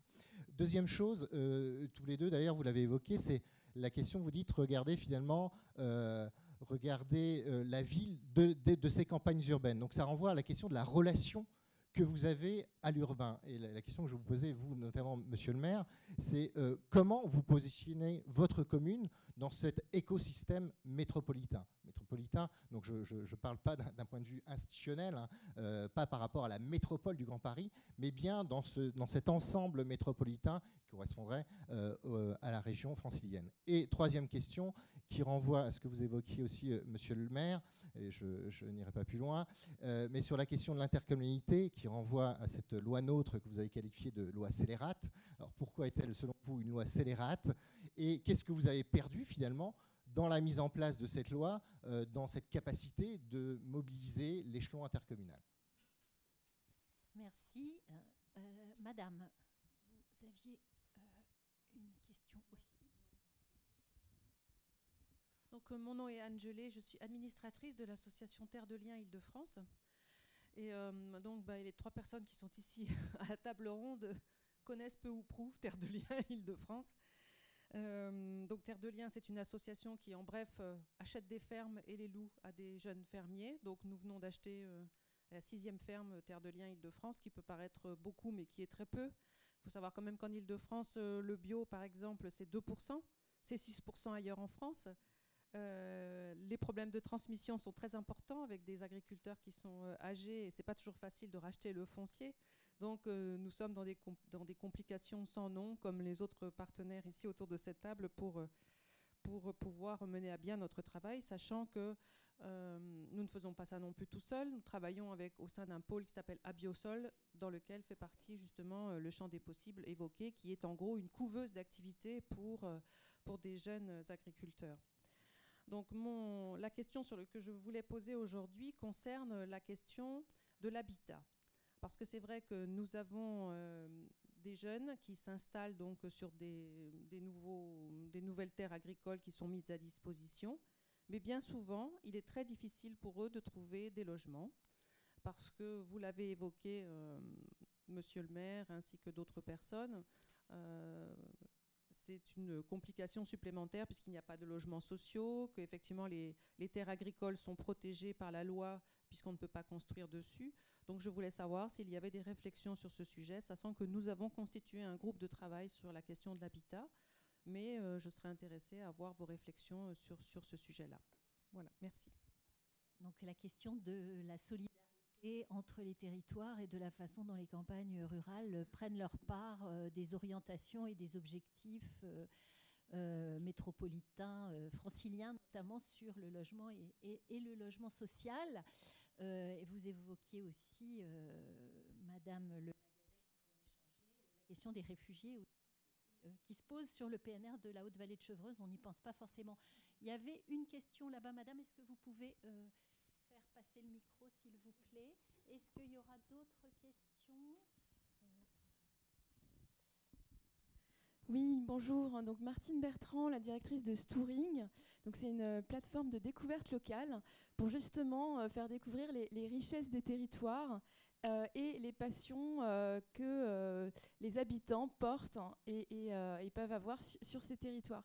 Et justement, j'ai trouvé très intéressant euh, donc, euh, ben, vos, trois démarches, donc celle du maire de, Flagy, euh, qui vise à faire découvrir sa ville, à développer l'attractivité de sa ville à travers donc des démarches innovantes de, développement de l'artisanat local,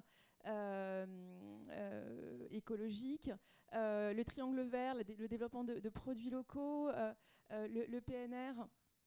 Euh, ben, également euh, donc valoriser euh, les territoires. Et vous avez pas beaucoup parlé justement du, tourisme, du tourisme intercommunal.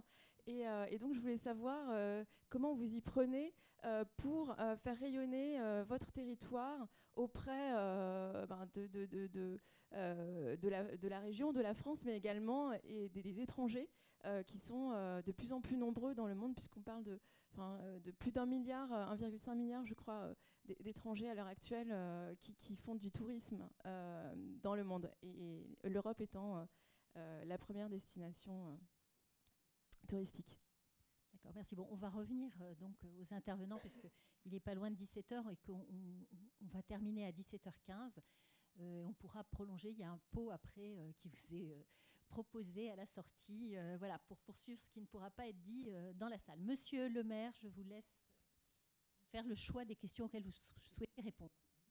Certaines elles me sont passées un petit peu à côté. Peut-être que je reposerai la question à la personne qui en a posé plusieurs, euh, mais je vais essayer de répondre euh, globalement.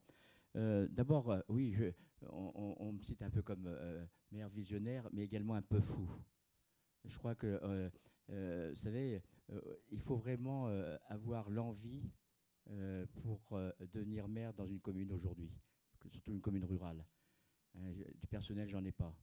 Euh, j'ai pas d'assistante, je paye personne. Euh, je me débrouille tout seul. J'ai une indemnité de 850 euros par mois et j'essaie avec ça de faire du mieux possible en travaillant 10-12 heures tous les jours.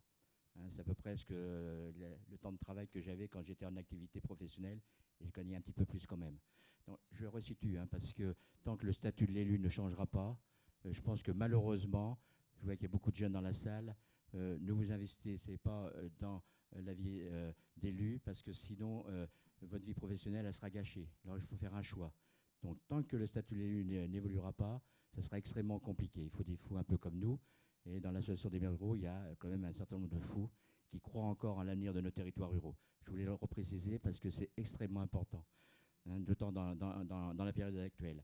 Alors, Bon, je vais répondre un petit peu comme ça, euh, tout azimut, hein, en essayant de me rappeler un petit peu les questions qui m'ont été posées. Euh, on a, euh, je, suis membre, je, suis au conseil d'administration de l'EPF, l'établissement public foncier Île-de-France. Et avec Valérie Pécresse, qui, en était encore ces derniers temps la présidente, vous savez qu'actuellement, on fait de la densification de l'habitat en, urbain. Vous savez qu'on essaie de densifier autour des gares, hein, sur Paris, la région parisienne. Et puis, moi, je lui ai proposé, puisqu'il y a comme des, leviers financiers hein, au niveau de l'EPF, hein, c'est plusieurs centaines de millions. Et moi, je lui disais, mais écoute, euh, ce qui serait peut-être intéressant, c'est comment on peut créer de l'habitat participatif en milieu rural. Et donc, je lui ai donné quelques pistes et elle trouvait effectivement que ça pouvait être intéressant de pouvoir imaginer, vous savez, il y a beaucoup de bâtiments hein, en milieu rural qui sont plus ou moins abandonnés, des châteaux qui sont plus ou moins entretenus, euh, de pouvoir créer de l'habitat participatif au travers de ces bâtiments. Et donc des leviers financiers, il y en a. Donc on va travailler sur ce projet en milieu rural. Je reviens toujours hein, sur la notion de, euh, de, relocaliser, mais c'est à tout niveau. Vous savez, tout à l'heure j'entendais, euh, on parlait des revenus de nos, des familles en milieu rural. Sur le sud de Seine-et-Marne, la moyenne par famille, c'est 2300 euros par mois. C'est ça. Hein. Donc on est dans des moyennes, je dirais, de revenus pauvres. Donc il faut tenir compte aussi de cette réalité. Donc vous voyez le décalage que l'on peut avoir avec euh, l'urbain parisien, hein, vous savez, euh, vous connaissez un petit peu les, revenus que l'on peut avoir quand on habite Paris, et puis le sud Seine-et-Marne qui est quand même dans la région Île-de-France. Donc vous voyez ce décalage, il est très très important. Il faut toujours, euh, toujours avoir ça en tête. Concernant les intercos, alors moi je vais vous dire franchement, on leur a filé toutes les compétences. Ça va coûter de plus en plus cher. Aujourd'hui, les intercos, peut-être un scoop que je vous dis là, mais de toutes les manières, euh, elles vont aller dans le mur financièrement. La plupart sont dans le rouge. C'est-à-dire qu'il n'y a aucun projet de financement qui pourra se faire, quand je dis des moyens d'investissement sur des gros projets, bien sûr. Hein. si c'est pour euh, refaire une route, on trouvera toujours les, 100 000 euros qui manquent. Mais sur des vrais projets hein, d'investissement, de, de réalisation intéressante sur une interco, ça sera de plus en plus difficile. D'abord parce que euh, euh, nos, dotations euh, sont de plus en plus faibles, qu'on ne peut pas tous les ans augmenter les taxes d'habitation, c'est ce qui s'est fait ces dernières années. Et donc il faudra qu'à un moment donné, on, sache clairement qu'est-ce qu'on veut avec nos intercos. Moi je crois qu'aujourd'hui, alors je suis désolé parce que c'est presque le programme du Front National. Alors là, ça m'embête de vous dire ça, mais il faudrait quasiment les supprimer et de, revenir au bloc communal et redonner toute sa légitimité euh, à, la, commune. Je pense que c'est là où on connaît bien les choses, c'est là où on sait ce qu'il faut faire. On peut avoir des partenariats avec, avec d'autres communes. Moi, je l'ai, vécu avec d'autres, maires qui étaient un peu visionnaires comme moi et on a fait des choses extraordinaires. Mais il faut toujours savoir avec qui on travaille. Et je reviens sur le fait de comment on peut aussi mobiliser sur le territoire avec, euh, avec la population. Eh bien, c'est simplement de détecter dans les communes, vous avez des gens extraordinaires. Simplement, ils sont d'une timidité, ils sont d'une humilité qu'ils ne s'investiront jamais si vous-même vous ne les détectez pas. Moi, je vois quand ils arrivent à la mairie, qu'est-ce que je fais? Je reçois tout de suite une nouvelle famille. Je les accueille, on échange. Qu'est-ce que, tu fais dans ta vie professionnelle? Euh, Est-ce que tu travailles dans la vie associative? Est-ce que tu as le temps? Et aussitôt, je détecte la personne. Nous, on a monté des projets extraordinaires, tout ça, mais qui ont du sens parce que je me suis appuyé sur ces compétences locales. Et c'est ça qui donne de l'intérêt. Et pourquoi on développe sur un territoire comme le mien? Mais on pourrait comme ça multiplier. Le problème, c'est que 10-12 heures par jour, ça me suffit, je ne peux pas en faire plus. Mais je vois bien qu'on pourrait monter encore 1000 autres projets. Moi, des, des projets, j'en ai euh, une pile. Simplement que, voilà, on est un petit territoire, il faut faire avec. Mais les intercos, franchement, moi, je vois bien, c'est beaucoup de personnel. Euh, il y a de la compétence, hein, je ne renie pas, hein, des attachés territoriaux qui, euh, qui ont bac plus 12, hein, presque, plus qu'un qu médecin. Mais c'est pas ça que je recherche, moi. Je recherche plutôt des gens qui, autour de moi, ont envie de faire un peu bouger les choses. Et c'est là où il y, a vraiment un vrai potentiel de développement de territoire. Alors, je ne sais pas si j'ai répondu à euh, sur d'autres questions qui pourraient. Euh, oui, on parlait du tourisme intercommunal. Alors, ça, c'est un vrai sujet. Je pense que, et on le voit au niveau des, PNR, je pense qu'il y, a un vrai travail. On mène une réflexion avec le président du conseil départemental de Seine-et-Marne pour euh, connaître la vraie identité de notre euh, département. Notre département est riche euh, au niveau, du, tourisme, mais c'est un tourisme diffus. C'est-à-dire qu'on euh, a des magnifiques châteaux, comme le château de Fontainebleau, château de Vaux-le-Vicomte. on a des magnifiques lieux, mais simplement que ce n'est pas des, des, touristes captifs. Ils viennent, ils font un aller-retour, ils retournent sur Paris et c'est terminé. Non. Donc il y a une vraie, euh, un vrai travail de réflexion sur le tourisme en Seine-et-Marne. Et donc moi, en tant que président des maires de Seine-et-Marne, avec le conseil départemental, avec son président et bien sûr aussi tous ceux qui sont chargés du tourisme, on est en train de travailler sur une vraie identité de la Seine-et-Marne, comme on peut le voir dans un certain nombre de départements. Moi, je dis souvent, regardons à côté, qu'est-ce qui se passe, qu'est-ce qui marche bien. Et on a fait venir comme ça un certain nombre de, responsables du tourisme départementaux, comme du Finistère, de, du Pas-de-Calais, qui ont fait des, choses extraordinaires, qui ont bien identifié leur territoire et ont fait venir des touristes. Donc là, on ne peut pas saupoudrer les choses. Je pense qu'une vraie qualité sur le tourisme, il faut qu'on travaille ensemble. Et là, ce n'est pas l'échelon, et là, je ne suis pas égoïste, hein, ce n'est pas à l'échelon de Flagy qu'on va faire venir, même si j'ai régulièrement des Chinois qui viennent à Flagy, ça c'est pas du tourisme, c'est voilà, de la curiosité, hein, c'est euh, mais non, c'est pas ça qui m'intéresse. C'est au niveau d'un département comme la Seine-et-Marne, il y a une vraie richesse où il faut capter. C'est pas parce qu'on a Euro Disney, Euro Disney c'est bien, mais c'est largement insuffisant pour faire connaître davantage le département de la Seine-et-Marne. Voilà un petit peu les visions. Il faut savoir travailler globalement, mais aussi savoir travailler localement. Merci beaucoup, Monsieur le maire.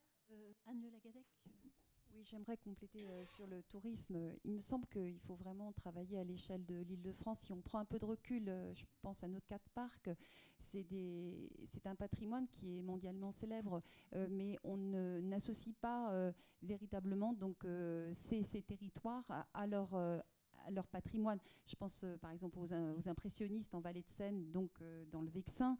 Euh, Fontainebleau, c'est la première aire protégée au monde, donc qui a été classée grâce à l'influence de l'école de Barbizon, les, les, peintres de Barbizon. donc vous avez aussi Chantilly, les villes royales du, du nord de, Paris. Et enfin nous en, en, Vallée de Chevreux, c'est un peu moins célèbre, mais enfin on fait aussi revivre un patrimoine largement méconnu d'une colonie de peintres donc à Cernay.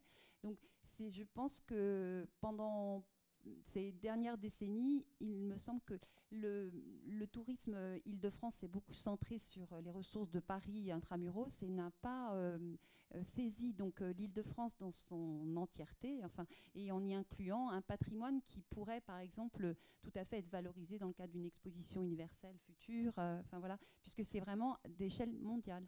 Voilà. Euh, par ailleurs, sur la mise en tourisme, bah, je partage votre point de vue, c'est-à-dire qu'on est vraiment très très en retard euh, en Ile-de-France par rapport à des départements qui ont un patrimoine infiniment plus faible que le nôtre. Euh, donc la stratégie d'une mise en tourisme, c'est de travailler progressivement autour de grands sites et de développer des sites secondaires pour favoriser des séjours un peu plus longs. Et, euh, et puis évidemment travailler sur euh, l'accessibilité, euh, puisque nos territoires euh, souffrent d'un manque d'accessibilité. Voilà.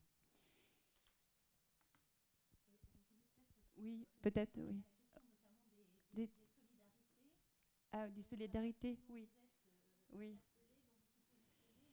Oui, bah, je, je- oui.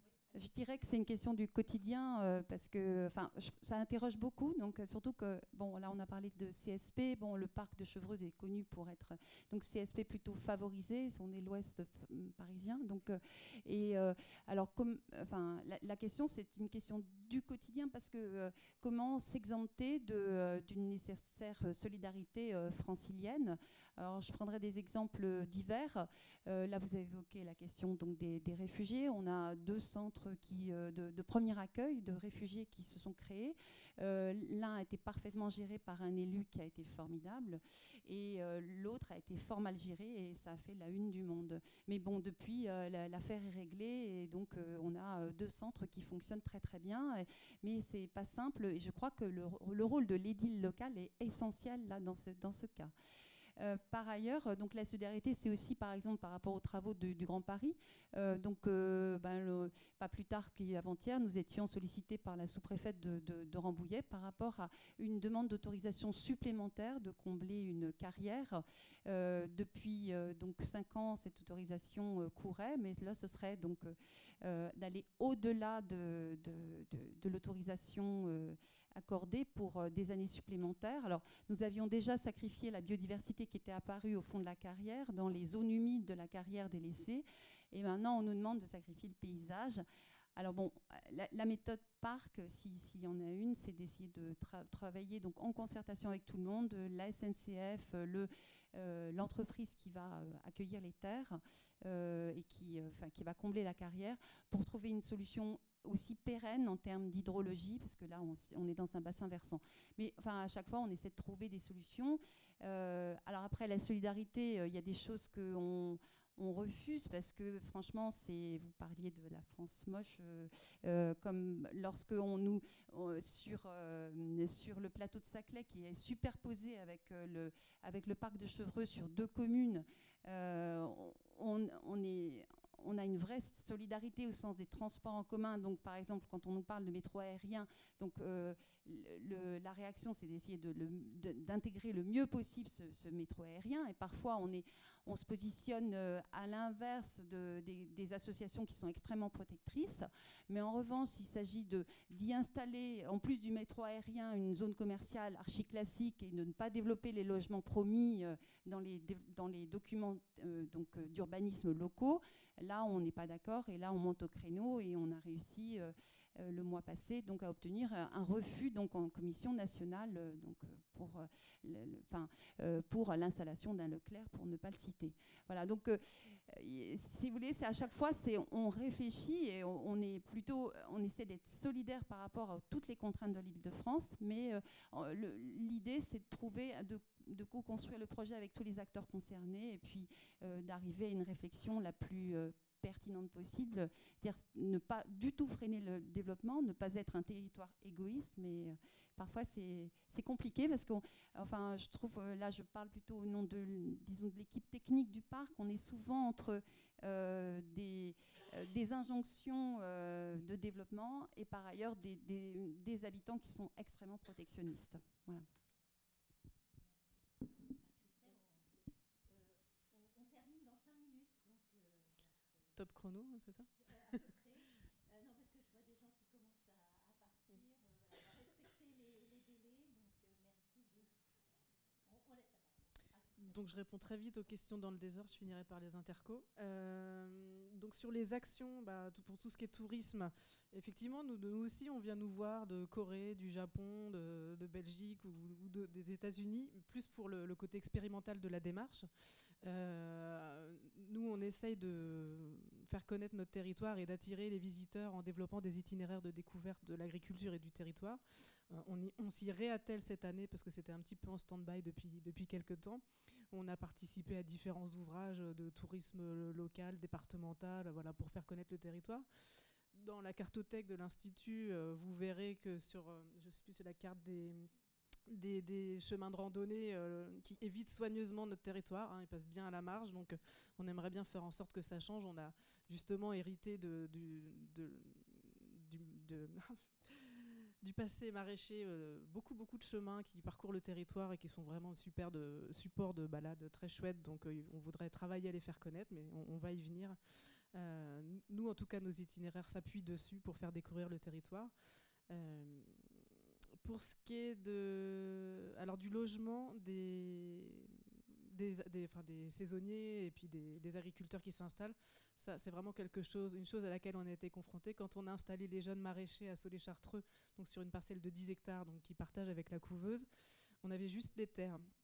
Et à Solé-Chartreux, il y a deux zones. Il y a une zone euh, qui est constructible sur le front urbain et tout le reste de la plaine est inconstructible pour éviter le mitage, parce qu'effectivement, quand il y a des exploitations qui sont transmises, en général, euh, on ne transmet pas tout l'outil. Euh, l'agriculteur garde les hangars parce qu'il euh, va les louer pour du stockage de caravanes ou de matériel.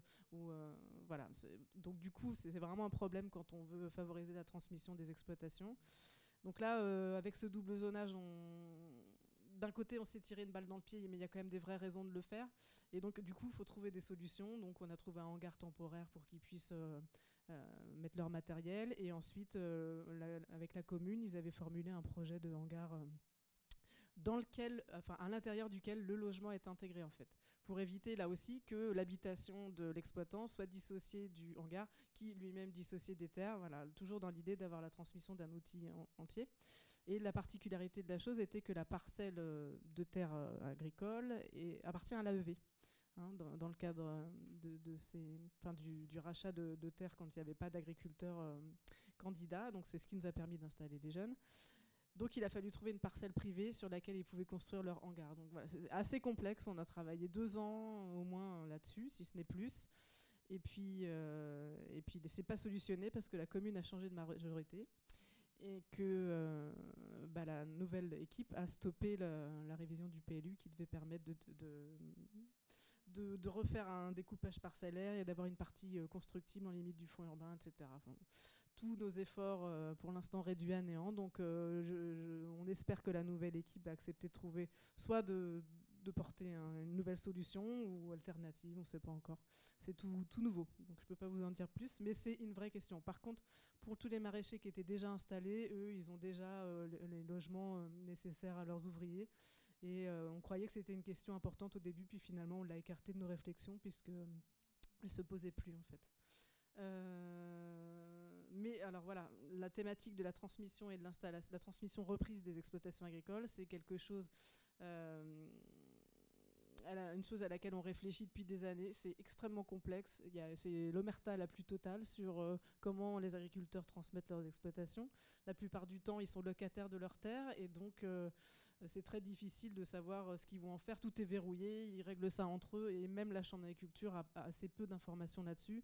Elle organise des réunions entre les cédants et puis les porteurs de projets, mais il y a assez peu de candidats, de moins en moins de candidats qui se déplacent à ces réunions.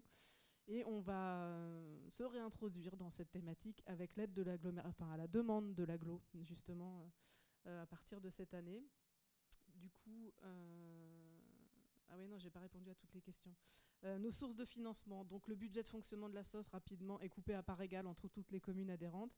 Et pour tout ce qui est autres projets un peu plus spécifiques, et puis projets qui nécessitent de l'investissement, comme on a fait par exemple reconstruire un pont entre deux zones agricoles, euh, là, on va chercher des cofinancements, donc région, euh, État, Euh, il y a l'aglo aussi maintenant qui nous aide au fonctionnement. Les relations avec la Chambre, ça dépend des thématiques. Nous, on dépend de la Chambre d'Île-de-France-Ouest.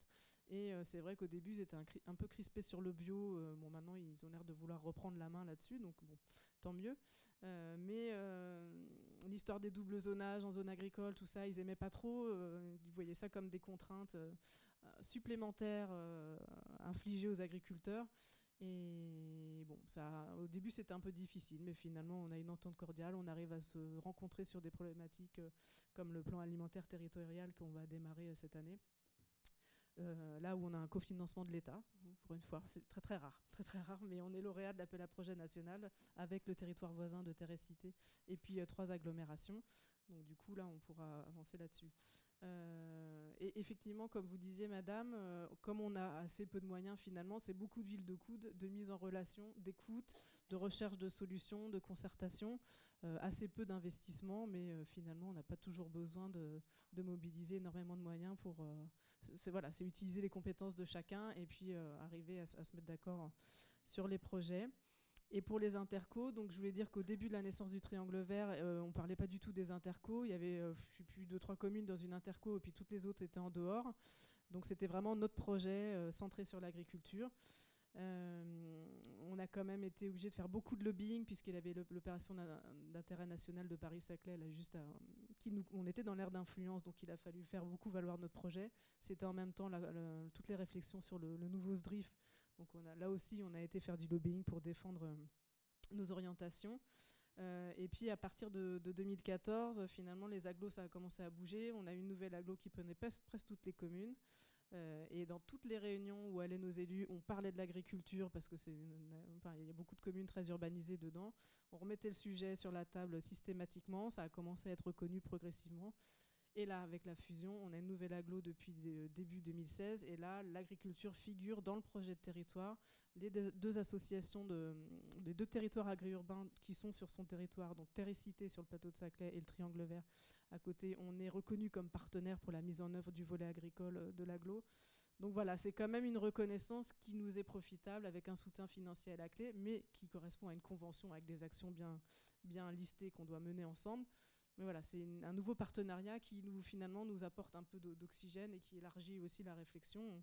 On, s'attelle à des problématiques qu'on n'avait pas forcément examinées euh, ensemble. Et euh, on avait aussi participé aux, aux ateliers AIGP, les ateliers euh, sur le Grand Paris, pour replacer aussi la question agricole dans les débats, la question de l'alimentation. Pas que nous, hein, mais on avait été contents de participer à ça. Euh, parce que finalement, c'est bien euh, l'entrée euh, actuelle quoi, vers l'agriculture, c'est la question d'alimentation. Et je pense qu'il faut toujours rappeler que, les terres agricoles ont leur place près de Paris parce qu'il faut bien nourrir les gens et qu'on ne pourra pas toujours faire venir les produits de, l'extérieur ou, de très loin. Et des projets comme les nôtres en milieu périurbain avec une forme associative, c'est extrêmement complexe. Comme vous le disiez, c'est jamais gagné.